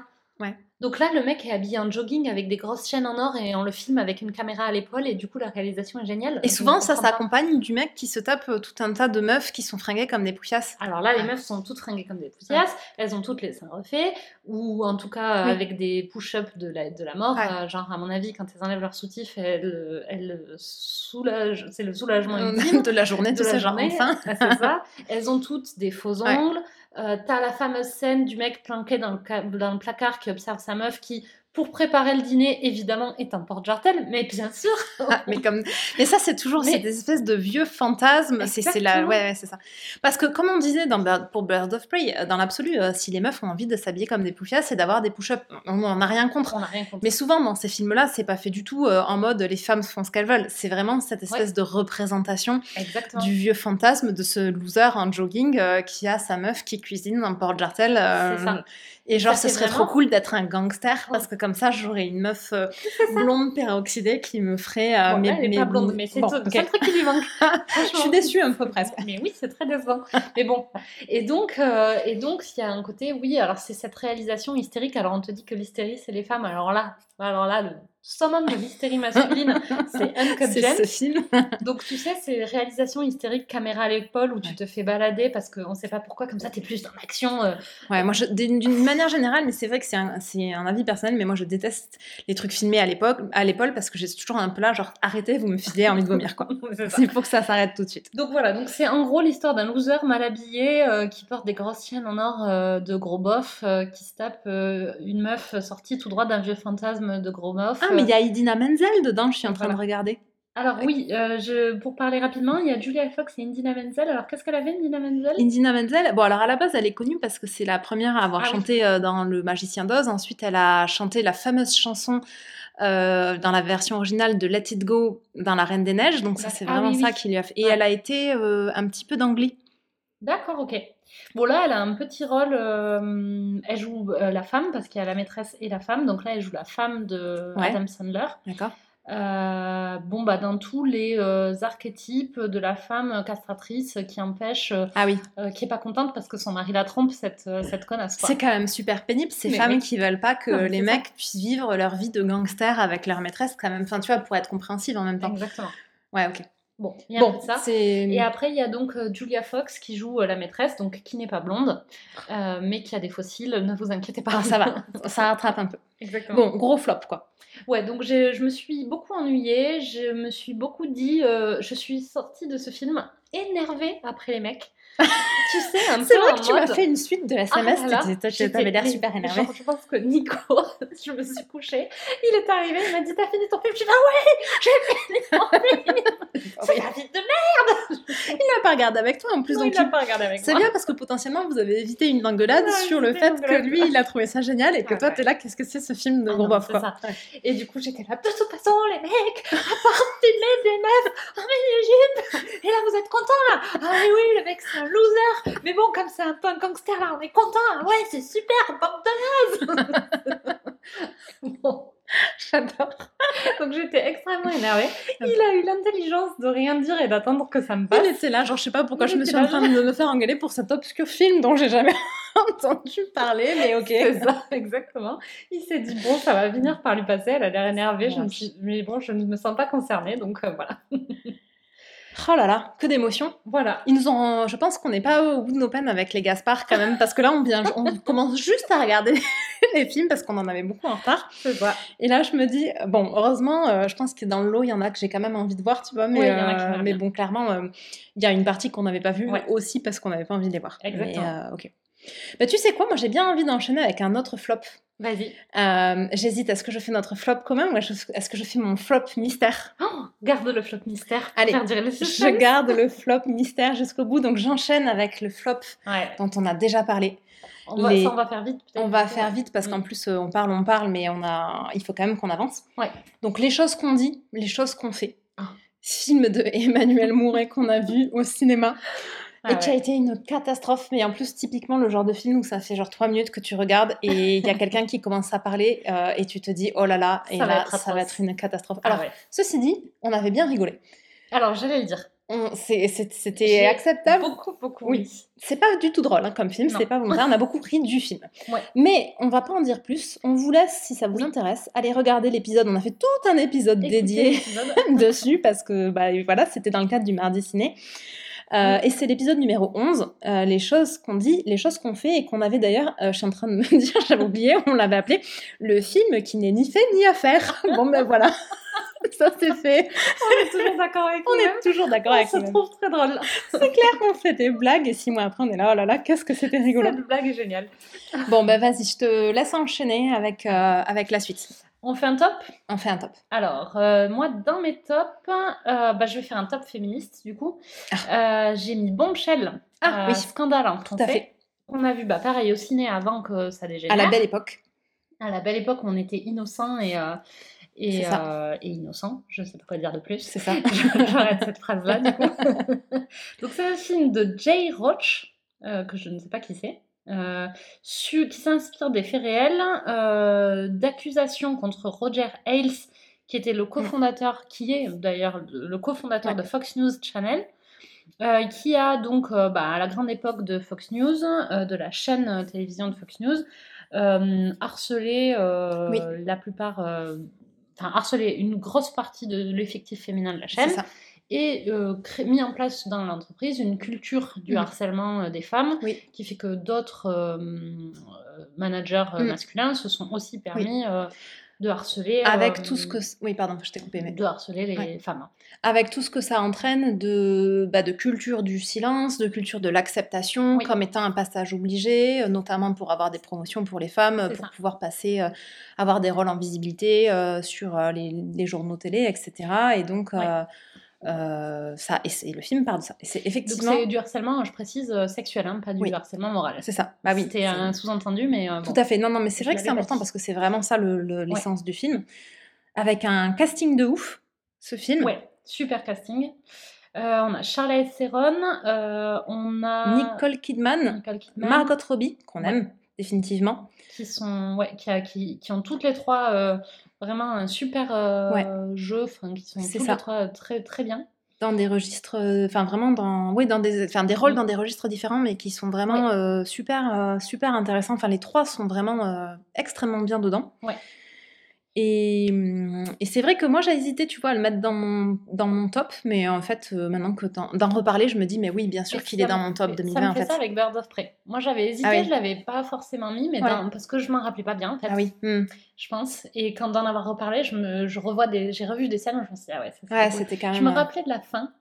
Et Oui. je pense que la fin, c'est pas le meilleur. euh, Enfin, c'est la grosse scène d'action de la fin, Oui. et donc c'est un peu sans Ouais. intérêt. Après, euh, il y a Alors, plein de plein scènes. de moi, j'ai, moi, j'ai cool. vachement en tête une scène pour revenir sur, dans, donc dans Birds of Prey, euh, pas dans Scandale, c'est pas le registre, où euh, je crois qu'elle est au commissariat, elle a été arrêtée, Ah, c'est et donc il y a toute une scène où il y a, les, je sais plus pourquoi, les instincts, enfin les trucs, l'alarme incendie là, qui Ouais. avec les, les jets d'eau qui inondent tout comme ils ont aux. États-Unis, euh, et donc il y a toute une scène de bataille dans le commissariat, euh, dans l'eau, avec une corée de de bataille qui est genre complètement dingue. Enfin, Ouais. donc voilà, moi j'ai vraiment beaucoup aimé. Mais tu vois, en reparlant de Scandale, en relisant l'affiche, en revoyant euh, les actrices, je me dis, mais si, évidemment que Scandale, c'est vraiment, si vous n'avez pas encore eu l'occasion de le voir, c'est vraiment un film C'est super. 2020 à rattraper. Ouais. C'est bien fait, c'est sur, un, sur ce scandale. En plus, c'est une histoire vraie que nous, Ouais. on n'a pas forcément. euh, suivi en France parce que les scandales de Fox News, euh, surtout que c'est tout ça, c'est quand même vraiment du, du euh, pré-MeToo. Euh, ça se passe avant, c'est un peu le tout, tout, tout début des, des, tout premiers, enfin des tout premiers scandales. Il y en a eu d'autres des scandales, mais c'est juste avant MeToo, je pense en fait. En fait, c'est juste hein. avant, et c'est donc le, le personnage joué par Nicole Kidman euh, brise la loi du silence mm. à une époque effectivement pré-MeToo, oui. où euh, c'était quand même plus compliqué. Ouais, c'est ça. Et le film Scandale, c'est le premier film post-MeToo qui, euh, qui, revient, sur... revient vraiment sur mm. bah, ce que MeToo a dénoncé. Donc c'était un peu, je me rappelle que quand il est sorti, on te disait un peu le premier film féministe post-MeToo. C'est ça. et du coup, ça aurait pu, aurais pu te dire, ah mince, enfin c'était, enfin il y avait beaucoup d'enjeux. Oui, il y avait beaucoup d'enjeux. Et du coup, euh, si c'était raté, euh, ça aurait été. Ah ouais, on, aurait, on aurait été énervé. très compliqué. et donc, euh, du coup, il y avait beaucoup d'attentes, beaucoup d'enjeux, et le film tient ses promesses haut la main. Quoi. Il, est vraiment, il est vraiment bien fait, tu t'ennuies pas du tout, tu comprends les enjeux, tu comprends vraiment. chaque personnage, les motivations, tu comprends bien comment ça un système comme ça peut, peut se mettre en place. Enfin, vraiment, euh, c'était vraiment un super film. Et d'ailleurs, euh, petite info, euh, et je trouve que c'est intelligent dans le scénario et dans la réalisation, mm. les personnages joués par Nicole Kidman et par ah, j'ai fermé ma fiche. Margot Robbie Non, l'autre. Euh, Charlie Theron. Charlie Theron, merci. euh, sont des personnages euh, réels, inspirés euh, de personnages réels, alors que le personnage de Margot Robbie, non. Oui, c'est ça. Il est fictif. C'est un personnage composé de témoignages, de divers, de divers témoignages, témoignages pour raconter encore une troisième histoire. C'est ça. Un peu plus, en fait, Nicole Kidman et Charlie Theron, c'est un peu les, les stars de Fox News. Donc, oui, oui c'est les journalistes tête d'affiche de l'époque, et donc c'est comment leur rôle en fait dans ce, dans ce, scandale-là. et, je trouvais ça intelligent de rajouter un personnage bon, fictionnel parce que ça permettait de mettre euh, dedans un peu un pot pourri de qu'est-ce qui se passe quand tu es juste une nana qui n'est pas au top du top dans l'organisation parce que bon, ça. En tant que femme, elles ont elles subissent toutes, mais évidemment tu subis pas pareil quand tu es mmh. personne et que tu viens d'arriver et que tu veux monter et quand tu es déjà un peu arrivé et que du coup tu commences à avoir un peu de pouvoir pour arriver à limiter la casse ou carrément comme le personnage de Nicole Kidman que tu dénonces et que tu brises la loi du silence parce que tu peux te le permettre. Et donc je trouvais ça vachement intelligent de rajouter ce personnage fictionnel pour montrer aussi la réalité de la mm. petite euh, salariée euh, de Fox News qui en prend. Euh, et surtout que du coup, l'autre intérêt, c'est que ça prend aussi vraiment l'histoire plus au début. C'est-à-dire, euh, parce que euh, sur le côté, euh, bon, en fait, le personnage de Nicole Kidman, c'est un peu qu'est-ce qui se passe quand tu es arrivé au bout du truc. le personnage de Margot, de, oui, de Margot, Robbie, c'est vraiment comment ça se met en place. Et après, ce qui c'est intéressant parce que c'est un personnage fictionnel, mais encore une fois, en fait, c'est un personnage qui a quand même été construit sur la base de vrais témoignages. Donc, c'est un personnage fictionnel parce qu'il n'est pas arrivé à, une, à cette personne-là exactement tout. tout, ça. Par contre, c'est que des choses qui sont vraiment arrivées. Oui, et ça permettait un peu de le condenser pour simplifier le scénario, ça, pas avoir sinon, c'était trop compliqué. Ouais. Euh, mm. Mais de, de, montrer un peu, euh, voilà, euh, de manière représentative, qu'est-ce qui peut arriver quand tu es une femme dans cette situation-là. Et donc, je trouvais que c'était bien, bien trouvé comme petite astuce de scénario. Ouais, Exactement. Petite astuce de scénario, Moi, je déprécie complètement le travail des scénaristes. c'est clair. Genre, en fait, gros travail de compilation, de prise de, euh, de témoignages pour construire un personnage cohérent. Oh, petite astuce. c'est ça. voilà. Bon, je suis sympa avec le scénariste. C'est vrai, t'es sympa. Bon, Bon, allez, je continue. Oui. Euh, mais tu sais quoi, puisqu'on est dans la lignée euh, les films féministes, ouais. Euh, je continue avec un autre film qui est sorti tout, tout, tout début 2020. Je pense que même potentiellement il est sorti en 2019 en fait. Je vais donc... On l'a peut-être vu nous en 2020. Mais nous, c'est le, et c'est même le tout premier film qu'on a vu ah. en 2020. c'était genre le 3 ou le 4 janvier. Et alors, pour la petite anecdote plus personnelle, c'est le film, on l'a vu avec ma sœur. Et juste avant que tu arrives, elle m'a annoncé euh, qu'elle était enceinte oh, et que j'allais avoir. Euh, bon, à l'époque, on ne savait pas, mais en fait, il s'est avéré que j'allais avoir un neveu. Oui. Euh, c'était vraiment le tout début, donc elle ne savait pas si ça allait être un garçon ou une fille. Donc, en plus, pour moi, le film, elle a vraiment ce petit côté histoire personnelle de genre, oh, ça y est, il va y avoir un bébé dans la famille, je vais être C'est le premier neveu, effectivement. Donc, euh, donc voilà. Donc euh, bon, après, euh, ma sœur va détester le film et donc quand elle va nous écouter, elle va être là, genre c'était pourri, tu vois. Et elle, ne sera pas du tout un non, pour elle. Elle s'en rappelle pas du tout, je pense. Mais en l'occurrence, pour moi, c'est vraiment un film qui a, qui a. Donc oui, est-ce que j'ai dit ce que c'était au final? J'ai toujours pas dit. J'allais te dire, peut-être dire ce que c'est. Tout c'est secret. Non, c'est Little Woman. Ouais. les filles du Docteur March qui est donc l'adaptation de Greta Gerwig, je ne sais pas si je le dis bien. Euh, avec aussi un chouette euh, casting. Gros euh, casting aussi. Gros casting. Donc, je, donc la première actrice, alors, alors, la première actrice, je vais le dire, mais mal, c'est euh, Sa Sayors Ronan. Et alors, j'ai entendu il n'y a pas longtemps comment tu étais censée prononcer ce oui, prénom. Ce que j'allais te dire, on est censé, on, on s'était dit qu'on regarderait comment oui. il faut le dire.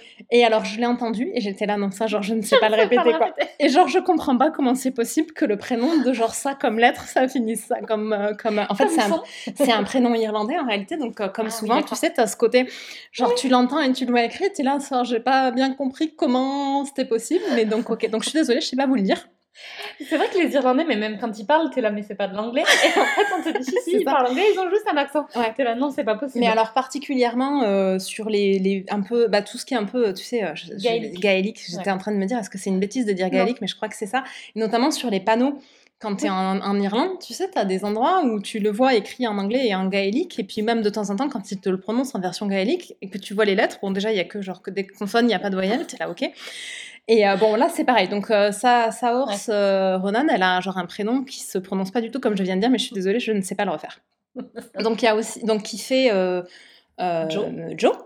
Il y a aussi Florence Pug, je sais pas si ça se dit comme ça non plus, faudrait pareil, je, un jour je regarderai, mais ça je pense que ça doit avoir une prononciation un peu plus, normale. un peu plus normale. Il y a Emma Watson aussi ouais. dedans, et Laura Dern qui fait la mère, et il y a aussi, hein, pour le côté rôle masculin, Timothée Chalamet. Mm.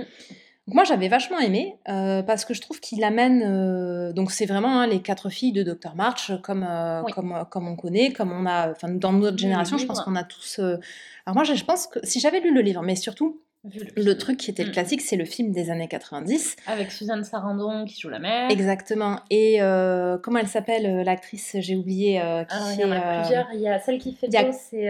Claire, je cherchais. ah oui, Claire je, il y a Claire Danes qui fait une des sœurs. D'ailleurs, t'as pas dit les 4, je pense. Non, j'ai pas dit des 4. Parce que celle enfin, qui est jouée par Claire Dance, tu l'as, je pense que... Mais on la connaît pas, l'actrice. On la connaît pas. Euh, je peux vous le dire. Euh, comment elles s'appellent les autres? Il y a... hum, Parce que euh, Florence Pug, là, elle joue euh, le rôle de la petite dernière. Elle fait Amy. Petite et grande, Amy. Alors que dans le film des années 90, il y avait oui. deux actrices qui faisaient Amy. Parce que dans le. Alors j'aurais dû ouvrir avant de commencer. Ouais, euh, bon, on a ouvert que le récent, ouais. Alors je continue sur le récent, peut-être cherche les infos sur le continue. Donc moi j'ai beaucoup aimé cette euh, nouvelle adaptation. Ah, il y a Meryl Streep aussi qui fait la tante, j'avais oublié. Oui. Parce qu'elle rajoute. Elle mais vraiment une dimension ultra féministe. Enfin, en fait, elle a actualisé les combats féministes, et notamment par rapport au personnage de Joe, son ouais. rapport euh, au travail, à la romance, etc. Après, le, le reproche qu'il y a à faire quand même au film, clairement, c'est que je pense que si tu n'as jamais vu le film des années Donc, 90 ou que tu connais pas l'histoire, ouais. à mon avis, tu comprends rien. Ouais, en enfin, termes de réalisation, c'est assez compliqué, des histoires de flashbacks qui reviennent, bah, qui repartent. Parce qu'en euh... fait, il y a genre aucune, quasiment aucune différence entre euh, les flashbacks et euh, les trucs qui se passent au présent. Oui. Et comme en plus, c'est quand même censé se passer sur quelques années, mais qui font pas, ils ont pris le parti de garder les mêmes actrices, notamment ouais. l'actrice qui joue Amy, qui est censée enfin qui a l'air d'avoir 20 ans, mais dans les premiers, euh, comme elle dans les flashbacks, elle est ans, censée euh, en avoir 12, mais elle n'a pas du tout l'air d'en avoir 12. C'est ça. Donc quand même, bon, moi j'ai vachement aimé, mais il y a plein de moments où je me suis dit, là quand même, à mon avis, si tu connais pas l'histoire, pour savoir qu'est-ce qui s'est passé dans quel ordre, ouais. c'est genre un peu coton. Mais si vous connaissez l'histoire, moi j'ai vachement aimé cette nouvelle adaptation euh, plus, euh, plus moderne, plus familiale. Ah oui, il y a l'autre truc qui est aussi pas du tout repris, c'est le contexte de la guerre de sécession. Oui. Enfin, tu, tu comprends rien au contexte. Euh, enfin voilà, c'est quand même. Euh, tu peux passer complètement à, à, côté. Bon, c'est le film, je pense que si tu le regardes comme ça, t'es un peu là, genre, j'ai pas compris ce qui s'était passé. Mais euh, en connaissant bien l'histoire par ailleurs, moi j'ai trouvé vraiment très chouette le. Euh, cette nouvelle adaptation, euh, bon, ma sœur a trouvé que c'était pourri, mais euh, voilà. Alors moi, du coup, j'ai beaucoup aimé, mais par contre, j'avais préféré, j'ai moins aimé, et c'est pour ça que je l'ai pas mis dans mes tops. Ouais. Euh, j'ai moins aimé que celui de notre enfance, mm -hmm. que celui des années 90, et donc que je n'ai pas trouvé parce que évidemment, ah, je suis allée sur celui de 2019. Je viens de le trouver. Donc c'est Winona Ryder dont on cherchait ah, le nom voilà, qui joue merci. Joe. Il euh, y a aussi Kristen Dunst qui fait le, jour, qui le fait... rôle de Amy. Il y a Christian Bale qui fait, euh, oui. j'ai oublié le, le, Lawrence qui fait oui. le, le rôle de Timothée. Ah oui, Laurie. Oui, mais c'est son. Oui, c'est ça, c'est Laurie. Son nom, ouais. euh, qui fait le, le, rôle donc de Timothée Chalamet dans la version de 2020. Oui. Euh, et Suzanne Sarandon euh, qui fait le rôle de la mère, là où dans la version euh, plus récente c'est Laura Dern. Alors moi j'avais préféré bah, justement parce que je trouvais qu'on comprenait mieux l'histoire, oui. parce que j'ai la nostalgie ouais, par rapport à l'autre qui est un d'enfance, voilà. Oui que moi j'ai quand même une préférence pour Christian Bale versus, ouais. Thibaut Chalamet, mais Bon, tout le monde ne sera pas d'accord avec moi. Mais peut-être parce que. Moi, j'aime aucun des deux, bah, en fait, donc je trouve que c'est pas un critère. Mais euh, hmm. Après, c'est une question d'âge aussi. Euh, moi, je pense que oui. Euh, te dire que Christian Bale, c'est un super mec quand t'as 14 ans et qu'il en a 25, c'est possible. Te dire que Chalamet, c'est un super mec quand il en a 17 et que t'en as 35, ça marche pas. moins efficace. C'est vrai. donc, il y a peut-être de ça aussi. Oui, oui complètement. mais du coup, effectivement, je reconnais que c'est un, un super film. Après, moi, j'ai pas trop vu, je voyais pas trop l'intérêt de. Alors, même si je suis d'accord, il actualise un peu les, sur les combats féministes, mm. j'ai trouvé qu'il apportait pas assez par rapport à celui de 90 euh, et que c'était un peu trop. Il y avait un côté un peu trop copié-collé d'un côté, et en même temps, si tu n'avais pas vu celui des années 90, tu pouvais pas le comprendre. Oui. Donc, ouais, le côté euh, copier-coller, c'était vraiment. Euh, ma sœur, elle avait fait le même reproche sur le. T'as l'impression que. Un peu, il y a un côté, t'as l'impression que c'est pour cocher les cases de. Euh, tiens, euh, la scène du jour de Noël où elles vont partager le repas avec les pauvres, bon ça on a coché et c'est vrai qu'il y a un peu un côté... Euh, et donc il, est, il est loin d'être parfait et mieux, mieux construit dans l'histoire. Je pense que, bon clairement je l'aurais plus recommandé. Là, c'est vrai qu'il n'est pas très autoporteur parce que si tu connais pas l'histoire, c'est compliqué. Mais moi, j'ai quand même vraiment vachement aimé la manière dont les, les, combats féministes ont été réactualisés dans, dans cette version-là. Euh, par rapport au, personnage de, Joe, mais par rapport à la sœur aînée aussi, qui est jouée par euh, Emma Watson. Ouais, dont je comprends vachement mieux l'ambivalence de euh, j'ai choisi de me marier avec, de faire un mariage d'amour, mais en même temps, du coup, on n'a pas d'argent et c'est nul. Et je trouve que ça, et c'est fait de manière intelligente. En tout cas, tu le vois plus que dans le, la version des années 90. et moi, j'ai préféré aussi le personnage de Amy, euh, qui est, en tout cas dans le souvenir que j'en ai dans les, du, celui dans les années 90, c'est un personnage qui est, elle est genre capricieuse, matérialiste euh, et genre globalement super pénible. Oui. Euh, là où elle est ici dans cette version réactualisée, elle a un côté vachement plus bah oui, désolé, moi j'ai pas envie de finir pauvre et malheureuse en faisant un mariage d'amour et je prends le parti de, de chercher à avoir un mari riche et donc il faut que je sois belle et apprêtée et, et ça implique qu'on puisse me trouver vaniteuse. Euh, mais en même temps, j'ai pas d'autre option parce que de toute façon, je suis une femme et que, je, peux pas peux pas faire autre chose. Donc, euh, il y a notamment cette scène où elle l'explique au personnage de Laurie, donc à Chalamet. Timothée à Chalamet, ouais. J'allais dire Thibaut, je savais que c'était pas Thibaut, du coup, je me suis dit, je vais dire que son nom de famille. C'est ça, c'était bien joué. euh, où euh, son discours et cette scène-là, c'est une super scène et qui apporte vraiment. et ça, pour le coup, c'est vraiment. il Tu rajoutes cette scène dans le film des années 90 et le film des années 90, c'est parfait. Ok, j'admets. bon, allez, on peut passer on au suivant. suivant. Tu fais quoi alors Je vais faire un top. Allez. Parce qu'il me reste plus qu'un flop, alors je le garde un oui, peu. Oui, moi c'est pareil, j'ai qu'un flop aussi. Euh, je vais dire Tenet. Ah. Parce que euh, bah, réouverture euh, du cinéma après le premier confinement. Euh, on était en manque, mais genre euh, comme des camés. C'est clair. On avait vu je sais pas combien de films français euh, moyens sur l'été. C'est après qu'on les a vus. Mais même avant, on en a vu. Tu les as oubliés, mais on avait vu avant... Ah, les aventures des... des marguerites. On avait vu. C'est ça. Bon, fait, ça, c'était pas mal. Mais on avait vu celui. Euh, la bonne épouse. La bonne épouse. Il était chelou celui-là. il était drôle.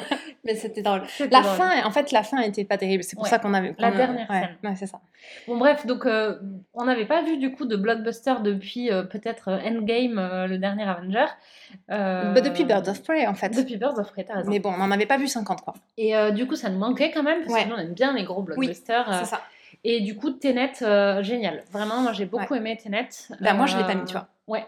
Mais je me doutais que tu n'allais pas le mettre. Je pense que j'ai plus aimé que toi. Oui, oui. C'était déjà le. Alors, on a un épisode sur Tenet d'ailleurs. Oui, en fait. Euh, donc, je vais pas en dire beaucoup plus. Si ça vous intéresse, Tenet, vous allez écouter l'épisode. C'est l'épisode. oui, et oui, je vous commande. allez, allez vite, genre là tout de suite. Quoi qu'est-ce qu'il y a? et donc, c'est l'épisode numéro 4. Donc, c'était quand même au début du, bah du podcast. Euh, ça s'appelle Tenet, le film qui n'est pas incompréhensible. oui, c'est vrai. Ça vous donne un indice sur est-ce qu'on avait trouvé que c'était compliqué ou pas. Voilà. Mais euh, ouais, après, tu vois, moi j'en étais sortie et je pense que pendant tout cet épisode-là, je, je, suis en train de me demander si j'ai aimé ou pas. Ouais, et alors voilà, maintenant je vous donne l'état après après donc quelques mois. après quelques mois. Hein, mm. C'est un bon film, c'est sûr, mais pour moi c'est pas un film inoubliable parce que en fait je trouve qu'il est inutilement compliqué. il aurait pu être simplifié. il aurait pu être simplifié. Et je trouve qu'il y a un, super concept que je vous dis pas parce que voilà, je, on va pas vous spoiler. Si vous voulez en savoir plus, allez écouter l'épisode. Euh, mais en fait, au final, une fois que, enfin voilà, je trouve que le film aurait pu être significativement mieux que, que ce qu'il en sort. Mm. Après, j'avais peut-être trop d'attentes aussi euh, sur le côté. On avait beaucoup d'attentes. mais bon, voilà, moi je l'ai pas mis dans, dans les tops. Moi, j'ai vraiment passé un super moment et euh, j'ai trouvé que c'était vraiment un, ouais, un gros blockbuster très bien réussi. Bon, voilà. ça marche. Euh, bah écoute, je vais faire. Alors, moi, me... qu'est-ce qui me reste? Moi, il me reste deux tops mhm. et mon flop mystère. Alors, attends, moi, il me reste deux tops et un flop. mais mais ça... Ah j'en ai d'autres. Il me semblait bien que tu en avais plus que ça. Pourquoi j'en ai plein? Ah bah j'en ai plein, non? Alors il me reste 1, 2, 3, 4, 5, 5 Non, là, il va falloir que tu choisisses, on n'a pas le temps de tous les faire, C'est bon, vas-y. Je... Ah, mais il y a encore des flops là. J'aurais dû les remettre euh, oui, à dû la les suite parce que je les ai mis au milieu de tous ah, les ouais, que j'ai dans l'année. Bon, vas-y. Ok. Bon, je choisis un top du coup. Oui. Euh, de nouveau, un truc qui est sorti en début d'année 2020, à couteau tiré.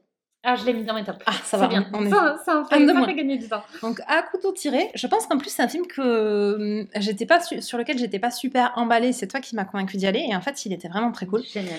C'est un film de Ryan Johnson avec euh, Daniel Craig, Chris Evans, euh, Jamie Lee Curtis. Je regarde les noms que je connais. Il y a Tony Collette aussi dedans. Euh, et après, il y a tout un tas d'autres acteurs euh, qu'on connaissait de tête, mais pas forcément euh, de nom. l'histoire est vraiment cool. C'est l'histoire d'un d'un romancier très policier, plutôt, policier voilà, de thriller ultra connu. Qui fête son anniversaire avec toute sa famille dans son c'est ça c'est 85 ans dans son manoir et euh, le lendemain, euh, il est retrouvé mort et donc euh, s'ensuit une enquête par le détective Benoît Blanc, donc qui est joué, mais de manière vraiment parfaite, par Daniel Craig. D'ailleurs, je suis en train de me dire, il n'est pas ressorti celui-là dans Les Gaspards. Euh, mais on aurait dû pousser pour euh, mettre Daniel Gregg dans les, dans les, dans les, au moins dans les présélections. Je me rappelle plus s'il y était. Parce qu'il joue extrêmement bien. Mais c'était, c'est vraiment un rôle qui change de ce, de ce dont on a l'habitude de son registre habituel, et de son registre habituel. Donc c'était vraiment très cool. Et donc c'est euh, un, une enquête, voilà, l'enquête du Christie. Complètement. Version américanisée parce que ça se passe. Il y a des, il y a un côté, voilà, ça, ça se passe pas en Angleterre. C'est vraiment plus, c'est vraiment, il y a une ambiance quand même euh, États-Unis. Euh, mais euh, il y a un peu tous, tous les. Enfin, il y a le côté la famille avec les enjeux, le patriarche qui avait de l'argent, qui est-ce qu'il s'est suicidé, est-ce qu'il a été tué. C'est plus ou moins en huis clos. Alors, mm. l'intégralité n'est pas en huis clos, mais il y a quand même un peu cette ambiance huis clos avec des suspects qui sont tous identifiés dès le début. Enfin, c'est vraiment. Il y a tous les, tous les ingrédients classiques du genre, mais avec tout un tas de d'éléments nouveaux. Et un euh, scénario qui est hyper bien pensé. Et un scénario qui est hyper bien pensé, qui est pas du tout convenu. Euh, moi qui passe ma vie à essayer de deviner euh, qu'est-ce qui se passe dans les films, là j'avais pas vu venir les trucs et, et vraiment un très bon film. Tout le monde joue très bien, la réalisation était chouette, vraiment. c'est vraiment un film sous-côté, je trouve, pour le coup, ah parce qu'il n'a pas été. on n'en a pas parlé tant que ça, et c'est vraiment un film qui est chouette. Donc, à couteau tiré, Il est dans mes Knives Out, en anglais. Euh, ah tiens, si on regardait, ah ben non, j'allais dire en québécois. Comment? Je crois que ça fait longtemps qu'on n'a pas fait. fait euh, je ne sais pas si pourquoi il me dit pas. C'est la... c'est Wikipédia en général qui nous dit comment ça oui, s'appelle. Oui, c'est Wikipédia parce que euh, moi je suis sur Allociné et il le dit pas là. Attends, je regarde si je le trouve rapidement. Mais ou alors peut-être qu'il s'appelle tout simplement à couteau tiré. Ça, ça se pourrait parce que comme c'est knives out en anglais, j'ai pas l'impression qu'ils. Ont une expression improbable pour dire à couteau tiré dans les. Oh, il me dit pas, il dit que le titre français le titre anglais, j'ai pas le titre euh, québécois. Désolé, on vous avait fait une fausse joie en vous disant, euh, en vous annonçant un truc, mais. C'est ça, il faut aller chercher de votre côté. C'est ça. Euh, je vais faire un flop comme ça, je t'oblige à dévoiler ton flop mystère. vas-y, vas-y. Alors, j'en ai deux, trois, j'hésite. Alors, juste, je vous dis rapidement, dans les trois qui me restent, il y en a deux sur lesquels on a fait un épisode, donc ah allez écouter les épisodes. Il y a un premier flop, c'est Clueless. Ah oui, donc c'est vrai. vrai que c'était nul. C'était un flop, vraiment, c'était très nul. C'est l'épisode du podcast. Euh, c'est un, récent, c'est un qu'on a fait il n'y a pas très longtemps. Ouais, c'est ça. On a fait un épisode un peu particulier parce que Clueless, c'est une adaptation libre de Emma, le roman de Jane Austen, Et donc, c'est un, un épisode euh, euh, qui parle des deux. Et donc, c'est l'épisode numéro 19. Et l'autre flop dont je parle juste, euh, je Ouais, dis juste que c'est un flop, c'est Retour vers le futur. Ah, Euh, gros flop pour moi. oui, que tu as Euh, découvert en 2020, c'est pour ça ouais, que t'en parles, c'est parce que c'est pas. Je l'avais jamais vu Ouais. Mm. Et euh, j'ai pas du tout aimé. Et du coup, d'ailleurs, l'épisode, c'est l'épisode 20, donc juste celui juste après celui sur euh, Clueless, qui s'appelle Retour vers le futur, film culte ou gros flop, le débat du pop talk, puisque toi, tu as défendu Oui. l'aspect culte. Complètement, parce que pour moi, c'est effectivement, il a des défauts, mais c'est un film culte, donc je, je, je- me choque quand tu dis que c'est un flop. Bon, après, t'as pas aimé, t'as pas aimé, tu vois. J'ai Mais, vraiment pas aimé. mais, euh, ok.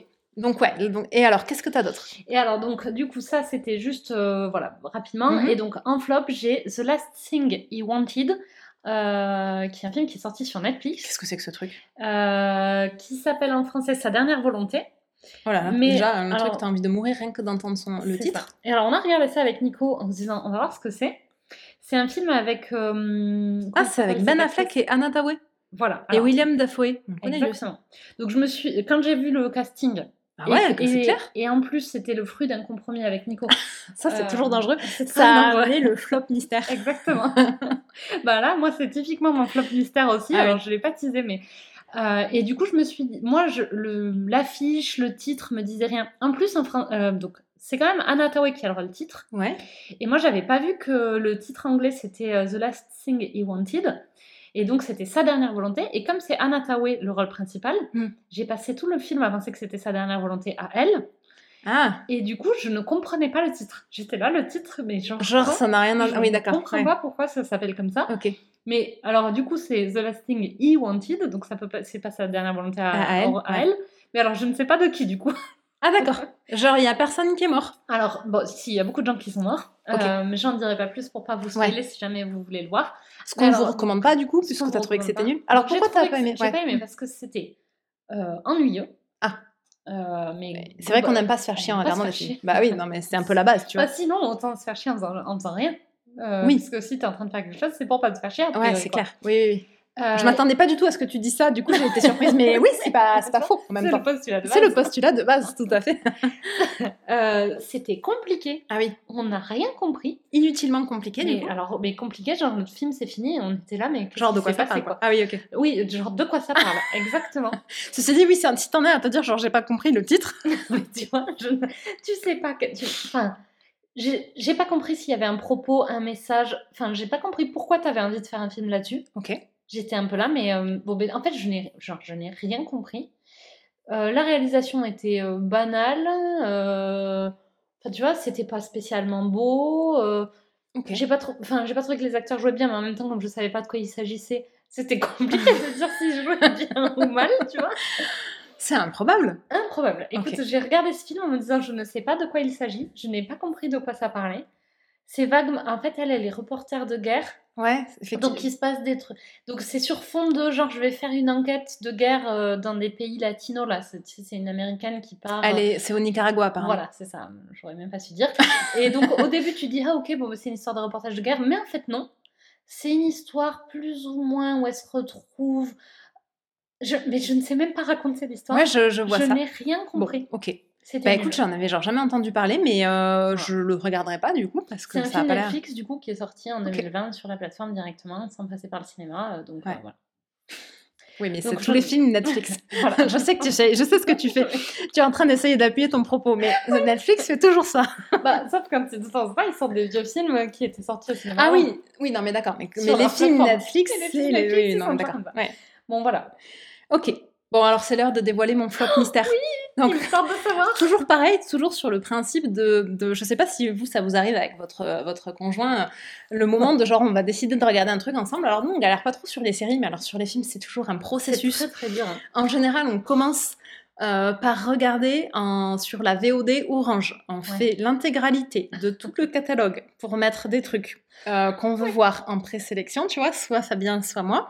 Mais vous n'avez Euh, jamais rien en commun. Mais ensuite, mais effectivement, c'est vraiment genre euh, soit lui qui met, soit moi qui met, mais c'est genre rarement un truc, enfin, il n'y a rien en commun. Et alors en général, quand lui et moi, je sais que Nico on a le même problème, quand lui regarde ma sélection, il est là, mais genre à quelle heure tu penses qu'on va regarder ça?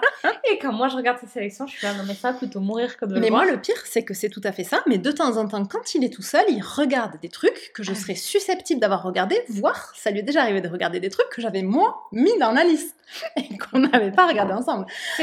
Donc là, tu sais, il y a un peu un côté euh, genre scandaleux. Quoi. Bref, du coup, après avoir passé à peu près une demi-heure à éplucher le catalogue, ensuite on a, tu sais, la présélection de 8 ou 10 films avec euh, que des trucs que personne n'a envie de regarder en commun et éventuellement dans, un peu dans le ventre mou, un truc qu'aucun des deux n'a envie de regarder. mais qui du coup fait plus ou moins consensus. Exactement. Parce qu'aucun des deux n'est en mode euh, suffisamment intéressé pour mettre un gros veto. Tout à fait. C'est ça. Et donc, alors ça, c'était le début de l'histoire. Parce qu'en fait, on a fait ça le 31 décembre. Ce qui nous a amené à regarder euh, un film, Irrésistible, devant lequel Fabien s'est endormi. Et moi, j'ai trouvé que c'était pas mal. Je vais faire une quick review sur Irrésistible qui va arriver après cette douloureuse. L'irrésistible, c'est typiquement le film qui peut finir en compromis. Mais oui, euh, c'est là un peu. Moi, j'avais. Enfin, tu vois, t'es là, genre, c'est le film. Euh, bon, lui, il aime bien Steve Carell, donc je savais que c'était un argument pour. Moi, dans l'absolu, euh, j'avais moyen envie de le voir, mais j'étais là, bon, par contre, je suis pas. Mais voilà, je l'aime bien. En fait, elle a un rôle vachement secondaire dedans, mais je l'aime bien. bon, c'est une satire politique dans l'absolu moyen, mais c'est pas un veto non plus. Donc voilà, c'est tout à fait le genre de film que tu te retrouves à regarder. Et franchement, on s'en est pas trop mal sorti. Bon, mais ça a quand même été extrêmement douloureux de choisir. Donc le lendemain, on a fait la même avec Netflix. Bon, mais Netflix, euh, si tu épluches le catalogue, tu t'en sors jamais. Euh, donc, on a fait ça pendant 10 minutes. Il a mis euh, trois trucs dans sa sélection. Et ensuite, je me suis retrouvée donc avec ce qui s'est avéré être le flop mystère, sur lequel je savais dès le début que ça allait être un méga flop. Mais j'étais un peu là. Bon, j'ai pas envie qu'on s'engueule parce que de temps en temps, la version quand on a réussi à trouver un film du ventre mou, ça, c'est la version successful. La, la deuxième la deuxième version, c'est qu'ensuite la version du cauchemar, c'est qu'ensuite tu t'engueules et que Fabien genre se casse super énervé en mode de toute façon on peut genre jamais rien regarder avec toi et donc tu finis de, de t'être dit on va passer la soirée à regarder un truc ensemble, tu finis par t'engueuler et euh, genre il est 22h30, il est trop tard pour regarder un truc tout seul vrai. du coup. Et tout le monde est super vénère 45 minutes à choisir un film. Et t'as le mec qui est là non mais moi je vais me coucher, c'est là bon. Donc j'avais pas envie de faire ça. Donc j'ai pas bataillé pour le film mystère, qui est donc, je, sais pas ce que tu vas même pas voir ce que c'est, qui est Safari, un film français déjà, sorti en 2009, avec Kad oh Valérie Bengougui, Frédéric Bell. Euh, et alors, il est même pas dans les acteurs principaux. Et en fait, ah oui, tu vraiment pas envie de t'engueuler. Non, ouais, j'avais vraiment pas envie de m'engueuler. Et alors, le truc, et après, on s'est un peu fait avoir aussi. Et le truc euh, qui a fait que, qui a déclenché, Omar Sy qui est en fait, un, que tu vois à peu près 1 minute 30 dans le film. Ah mais, que... c'est un film de KDO. Oui, du coup. je sais pas. Oh oui, c'est ça. Oui, oui. Mais ça, c'est pas du tout possible, ça. Et eh ben, c'était affreux, du coup. et en fait, ils sont super malins sur Netflix, mais ça, on le savait déjà, parce que donc, il y a Omar Sy qui joue à peu près 1 minute 30 dans le film. Évidemment, la minute 30 qui te mettent dans le petit extrait, mais bien sûr, tu sais, et où c'était drôle, c'était la minute 30 drôle du film. Oh. Euh, puisqu'en fait, il fait, un, il fait un rôle improbable, Omar Sy. Il fait un, un mec euh, de l'armée du Mozambique. Euh, donc où la langue euh, là-bas c'est le, le, portugais. J'ai regardé avant de faire l'épisode parce que je ne savais pas, tu vois. Mais le truc drôle, c'est que du coup, il fait donc un mec du Mozambique qui les arrête à la frontière et qui parle avec l'accent québécois parce qu'il a fait ses études au Québec. donc, tu vois, sur une petite minute trente, tu vois, Omar Sy, qui genre fringué comme un militaire euh, africain, euh, en train de, de parler à Kadmirad en lui disant des trucs improbables et en lui expliquant qu'il a, qu'il a fait ses études au Québec avec son accent québécois. Tu vois, c'était drôle. Bon, mais c'est le seul truc drôle. Ah oui, mais là, du coup, je suis allée chercher pendant que tu parlais. Oui. sur l'affiche du film, tu vois Kadmirad avec une phrase au-dessus où il y a écrit Le pire danger dans la brousse, c'est lui. Ah oui, bah tu vois, on n'avait pas vu. Les... Non, mais parce que c'est. Mais... En fait, Netflix, ils font bien les choses, tu vois. Ils te mettent au merci et t'as l'impression que tu vas voir un film. Alors, bon, film français qui se passe en Afrique de base, tu te dis, ok, le truc va être raciste. Mais bon, tu te dis, à Omar Sy, un minimum, ça va être drôle. Bon, en fait, il y a Omar Sy, genre 1 minute 30, il fait un. Et alors là, je l'ai vu dans le générique. Tu sais, c'était à la fin, t'as tous les acteurs, t'as jamais Omar Sy, et donc tu te dis, alors soit c'est. Et avec, et donc c'est parce qu'il a été mis à l'honneur, ou, et deuxième option, c'était ça, avec la participation d'eux. Ah et là, tu te dis, putain, en fait, il va être là deux secondes, quoi. et alors, pour tout te dire, c'était tellement nul qu'on l'a même pas regardé en entier, en fait. Ah on a regardé genre 40 minutes, et moi, j'ai trouvé ça pourri dès la première minute. Et je disais, de temps en temps, tu sais, je jetais des petits coups d'œil pour voir, est-ce que j'ai le droit? Parce que l'autre manière que ça dégénère, c'est aussi, tu choisis un truc, moi je trouve ça pourri dès le début, je commence à démonter le film, et là, ça part en vrille, parce que lui, il trouve ça bien. Bon, en fait, il trouvait ça pourri aussi. Donc, au bout d'un moment, il a dit non mais là on va arrêter, ce qui est quand même le stade ultime de ce qu'il aime pas parce que le stade intermédiaire c'est plutôt je m'endors devant le film. Tu vois, Fabien une fois sur deux, genre irrésistible, il a jamais vu la fin, ce qui veut pas dire qu'il a pas aimé, c'est juste euh, genre le film normal quoi. c'était le ventre mou. C'était le ventre mou. Bon Safari c'était même euh, genre un peu non mais là on va pas regarder, j'étais là et donc ça c'est le premier film de 2021, genre on a bien commencé l'année. Mais gros gros flop. Safari tu m'étonnes. En même temps, franchement on l'a cherché. enfin, tu vois, autant les choses qu'on dit, les choses qu'on fait, on en a quand même été prise par surprise parce qu'on avait vu la bande-annonce et on s'était dit ça a l'air correct. Ouais. Euh, là, Safari, euh, bon, si ce n'est qu'on s'est fait avoir par Omar Sy. Euh, bah, Netflix, c'est quand même fourbe. Hein. Bah, ils sont malins. Parce qu'ils sont là, on va mettre une daube avec genre juste un bon truc, on va mettre le bon truc, en petit résumé, tu vois. Donc voilà, c'était mon flop mystère. Oh, tu m'étonnes, quel gros flop. Ah ouais, c'était un gros gros flop. Mais du coup, on était mort de rire. Ça a été, euh, tu vois, ça a été une expérience. Euh, oui, ça s'est bien passé. on était là, mais genre, pourquoi on a regardé Safari, tu vois Je me suis même permis de faire des petites blagues sur le choix du film après, parce que j'avais bien vu que c'est bon, c'était passé. C'était bon. donc c'est pas la soirée qui a viré au carnage de l'engueulage, donc de l'engueulade, donc c'est déjà ça. Ouais, c'est clair. Bon, mais on va quand même plutôt finir sur des tops, parce que ça serait triste de finir sur donc Safari. Donc là, c'est dernier top euh, ouais, moi il m'en reste qu'un. Ok, alors moi je vais parler de. Euh, parce que moi il m'en reste plein. Bon, mais t'as qu'à, lister rapidement tes tops, mais t'en choisis un pour en parler. Alors, dans mes tops, j'ai Mulan. Ouais. Euh, sur Disney. Sur Disney. Il va y avoir une quick review dessus. tu l'as vu toi? Oui. Moi je l'ai vu aussi. Je l'aurais pas mis dans le top. Ouais. mais j'ai trouvé que c'était un bon film, par contre. Alors moi, je l'ai mis dans les tops pour une raison, je le dis en une phrase, c'est que je trouve que c'est le meilleur live action de Disney. Bah, c'est celui qui apporte le plus. Euh, en termes Alors moi j'avais bien aimé aussi Cendrillon parce que je trouve que tout en étant ultra fidèle au dessin animé, mm. toutes les scènes qui complètent, qui sont en plus, elles amènent vraiment un truc. D'ailleurs, euh, moi j'ai vu aussi Aladdin, je sais pas si ah, je l'ai déjà vu. Non. Et c'est Guy Ritchie, ah. Euh, le réalisateur. Et c'est bien ou pas? Et j'avais bien aimé, ouais. Ok. Parce que Aladdin, il est sorti au moment où on s'était dit non, on arrête avec les. ouais, c'est ça. Et non, il n'était pas mal. Donc, je te conseille Aladdin si bah, tu je regarderai à l'occasion. Et je vous le conseille aussi, euh, fidèles auditeurs.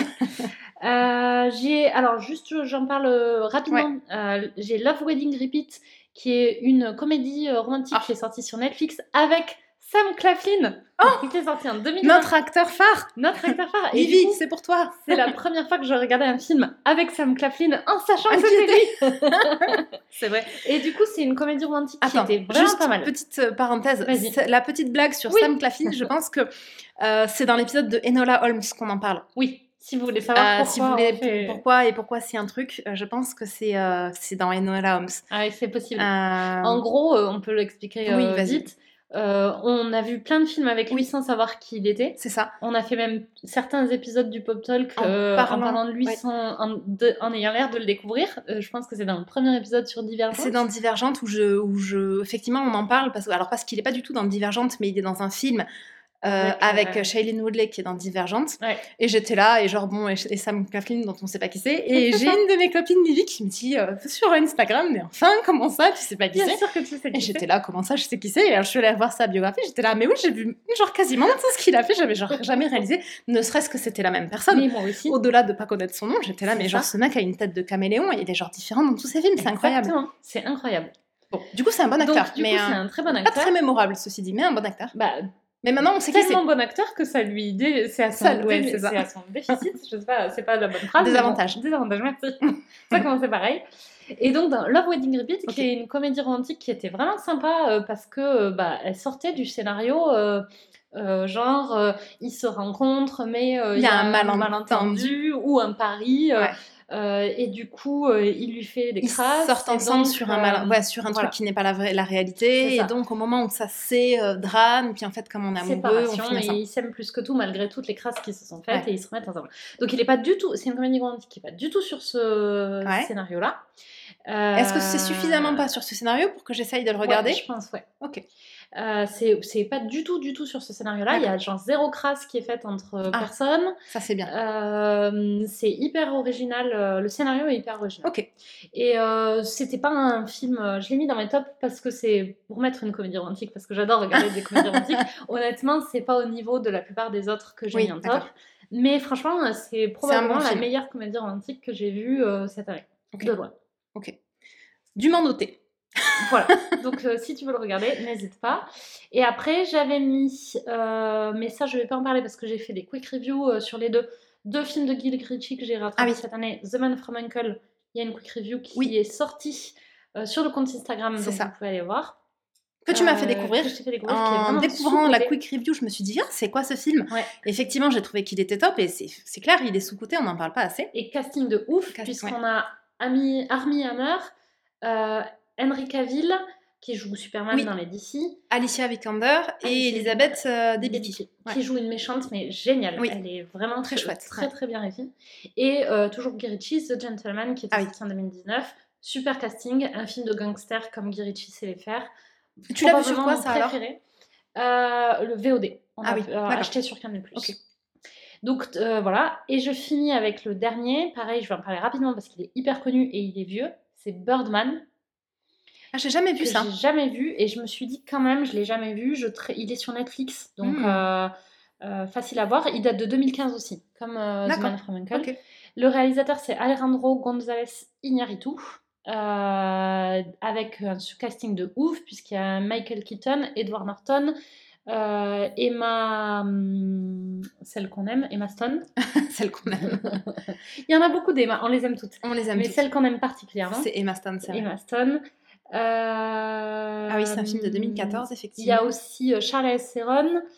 Euh, et alors, et donc ça, c'était bien. Et écoute, c'était alors. C'est un film d'intello, c'est un film d'intello, mais c'est un très bon film d'intello. D'accord. Donc c'est vraiment un film d'auteur, mais c'était c'est sur sur la folie, sur euh, quand comment, quand tu es acteur, tu veux laisser une trace derrière toi, mm. sur euh, la différence entre la célébrité, enfin le fait d'être un acteur célébrité ou un acteur artiste. Oui, d'accord. Euh, tout ce combat un peu entre blockbusters et qui sont donc méprisés par les critiques mm-hmm. de théâtre et de l'art au théâtre. donc tous les, moi j'ai trouvé les thèmes hyper intéressants. Bah écoute, je vais le regarder, ça me donne vachement envie. Euh, les acteurs jouent super bien. Ça parle aussi, un des thèmes aussi principaux, c'est la folie. Et même si c'est jamais dit, à mon avis, la schizophrénie, mais bon, je suis pas une spécialiste. Ouais. Euh, c'est filmé à l'épaule, mais pas en mode t'as envie de mourir. Ah, ça c'est bien. En mode artistique. Oui, d'accord. Ouais. Euh, donc c'est un huis clos dans le théâtre, ah. dans le théâtre ouais, en question. Donc, j'ai trouvé vraiment top. Je le conseille. Et eh ben écoute, je note. Du coup, je, sans doute je le regarderai à l'occasion. Et, si on je le regarde, un épisode. Ouais. ouais bah, j'allais dire une quick review, mais peut-être ah, un épisode aussi. Ouais, tout à fait. L'un ou l'autre. L'un ou l'autre selon selon l'actualité. Selon si ça t'a beaucoup plu. oui, c'est ça. Et j'ai fini. Cool. Et eh bien écoute, euh, moi je finis avec mon top, mon gros coup de cœur de la fin d'année, euh, qui est euh, le film de Disney Pixar Soul. Ah oui. Que, que moi j'ai beaucoup aimé. Alors en partie aussi, donc j'ai publié une quick review dessus sur le, le, compte Instagram aussi.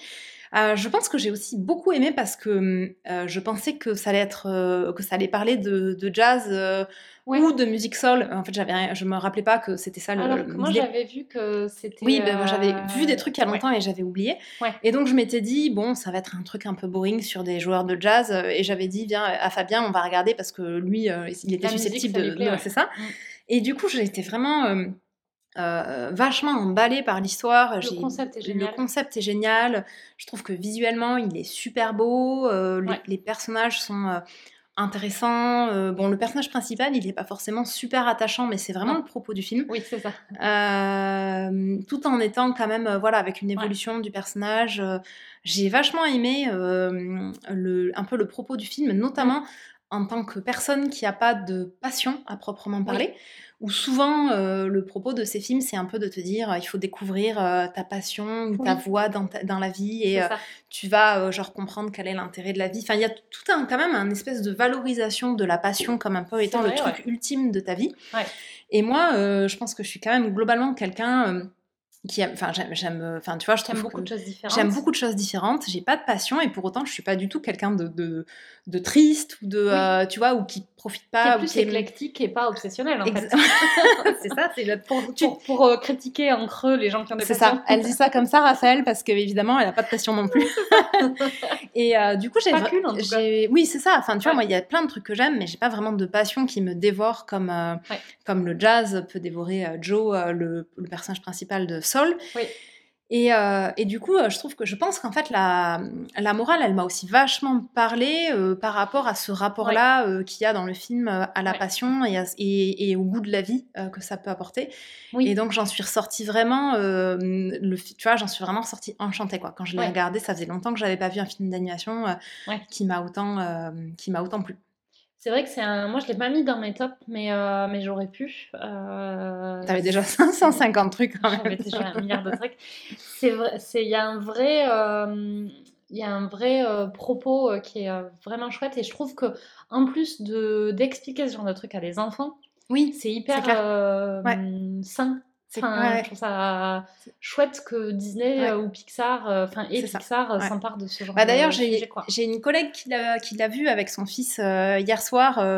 Je crois que suite à, enfin après qu'on en ait parlé, alors elle l'aurait, elle l'aurait sans doute regardé dans tous les cas, mais du coup elle m'a envoyé un petit WhatsApp pour me dire ah euh, ça nous a vachement plu. Euh, Clément avait les larmes aux yeux. Euh, voilà, donc Karine, c'est ton petit moment émotion. on est toujours super contente d'avoir des retours comme ça quand, quand, on a parlé de trucs et qu'ensuite vous partagez ce que vous avez regardé. Et oui, c'est vrai que quand tu es quand tu es un gamin, enfin tu vois, de, parler de sujets difficiles à des enfants, c'est pas forcément simple. Et les films d'animation, ils mm. ont vraiment, je trouve, ce rôle, un peu comme les contes avaient à l'époque, où ils sont là pour amener un peu des, des morales et tout ça, enfin des morales, des propos. Et, euh, et, Sol, ouais, moi, il a vraiment. Euh, j'étais, je me demandais un peu, tu vois, si c'était bien pour les enfants parce que je trouve qu'il n'a pas forcément euh, les différents niveaux de lecture que peuvent avoir d'autres Pixar où tu as vraiment le côté vraiment niveau pour les enfants et niveau pour les adultes. Mais bon, visiblement, ça a bien marché quand même. Donc, Mais bon, en tout cas, moi, j'en suis ressortie vraiment enchantée. c'était, c'était cool. Et, si vous voulez en savoir plus, bah, allez lire la quick review sur le compte Instagram. Il faut toujours aller voir le compte Instagram, c'est vraiment. C'est clair. Voilà. Bon. Bon. Du coup, euh, est-ce que euh, c'est compliqué de dire ton film préféré de 2020 Ah, euh, mon film préféré de 2020, je pense que je vais rester sur Birds of Prey. Ouais. parce que c'est vraiment pour plein de raisons, au-delà du film en lui-même, en toute objectivité, hein, le côté film avec une réalisatrice et un casting féminin, mm. ça rajoute vraiment à son aura. Mais je vais rester sur Birds of Prey. Ouais. Bon, moi, je reste sur Jojo Rabbit parce que c'est vraiment le premier qui me vient à l'esprit. Oui, c'est ça, ouais. Un peu les emblématiques. quand j'y pense et que euh, je pense que le côté décalé en fait me parle vraiment. Oui. Le côté truc what the fuck ouais, ouais, c'est là donc genre le, le, réalisateur qui se dit ah mais attends mais il faut que je me trouve un rôle dans ce film mais je pourrais être l'ami imaginaire Hitler petit nazi ce serait super. Moi ça me parle vachement sur le côté weirdo quoi. Oui oui c'est clair. Euh, il faut être vraiment un peu bizarre dans ta tête pour faire ce genre de film et ça ça me parle. Oui oui complètement. Ouais c'est vrai c'est. C'est pas trop premier degré euh, voilà. Oui. Non, mais c'est vraiment, c'est vrai que c'est un, un chouette film. Euh, c'était, c'est un bon choix aussi. Cool, merci. je valide. merci. Même si bon, tu m'as pas demandé mon avis, mais. mais c'est important quand même. Bon, c'était cool. Ouais, c'était chouette. Euh, bah écoutez, si vous, cet mm. épisode vous a plu, vous pouvez euh, en parler autour de vous, à vos amis, euh, à votre famille ou à vos collègues qui aiment les séries ou les films. Leur, leur, parler du podcast, ça nous aidera beaucoup. Et si vous pouvez aussi aller nous laisser un, une étoile, enfin une, pas qu'une, cinq tant qu'à faire, sur Apple Podcast et nous laisser un petit commentaire. ça nous aidera, ça aidera le podcast à se faire connaître. Donc si ça, si ça vous plaît, si on vous divertit, si on vous fait rire, n'hésitez pas à faire euh, l'un ou l'autre, ou encore mm. mieux les deux, et, euh, et, on sera super contente. Pour vos bonnes résolutions 2021, soutenir des, euh, les petits créateurs de contenu. C'est ça. bah ouais, c'est quand même beaucoup de travail. C'est pas évident de se faire connaître, surtout les podcasts où il y a quand même pas de moteur de recherche. Moi, j'ai toujours pas compris comment. Pourquoi Comment ça Oui, pourquoi C'est ça? Enfin, comment Il y a des moteurs de recherche pour tout, même pour les restaurants et pas pour Mais les, podcasts. Surtout, je sais pas, c'est incroyable quand même quand tu cherches un podcast. Euh, une fois sur deux, même quand tu tapes le nom exact, jamais tu le trouves. C'est quand même un truc de fou. Tu te dis, mais comment ils font les gens pour arriver à, trouver des nouveaux podcasts? Il n'y a que le bouche-oreille qui marche pas. Mais c'est euh, d'autant plus improbable qu'on est dans une société du référencement, on est dans une société du. Enfin, tu peux absolument tout chercher sur Internet. Mais le podcast, jamais. C'est quand même super C'est un espèce de puits euh, noir, un puits sans fond, tu sais, où tu crées un podcast et ensuite même les gens, quand ils taperont ton nom entier dans le truc, ils ne le trouveront jamais. Quoi.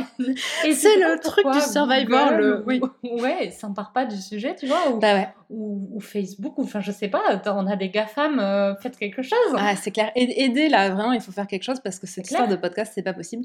Mais bon, une des manières d'aider à faire mm. connaître les podcasts, c'est d'être bien noté sur Apple Podcast. Donc, euh, si vous voulez aller nous laisser une note, n'hésitez pas. Et sur ce, on vous dit bah, à la prochaine fois pour l'épisode spécial top et flop des séries 2020. Mm. Et à plus À plus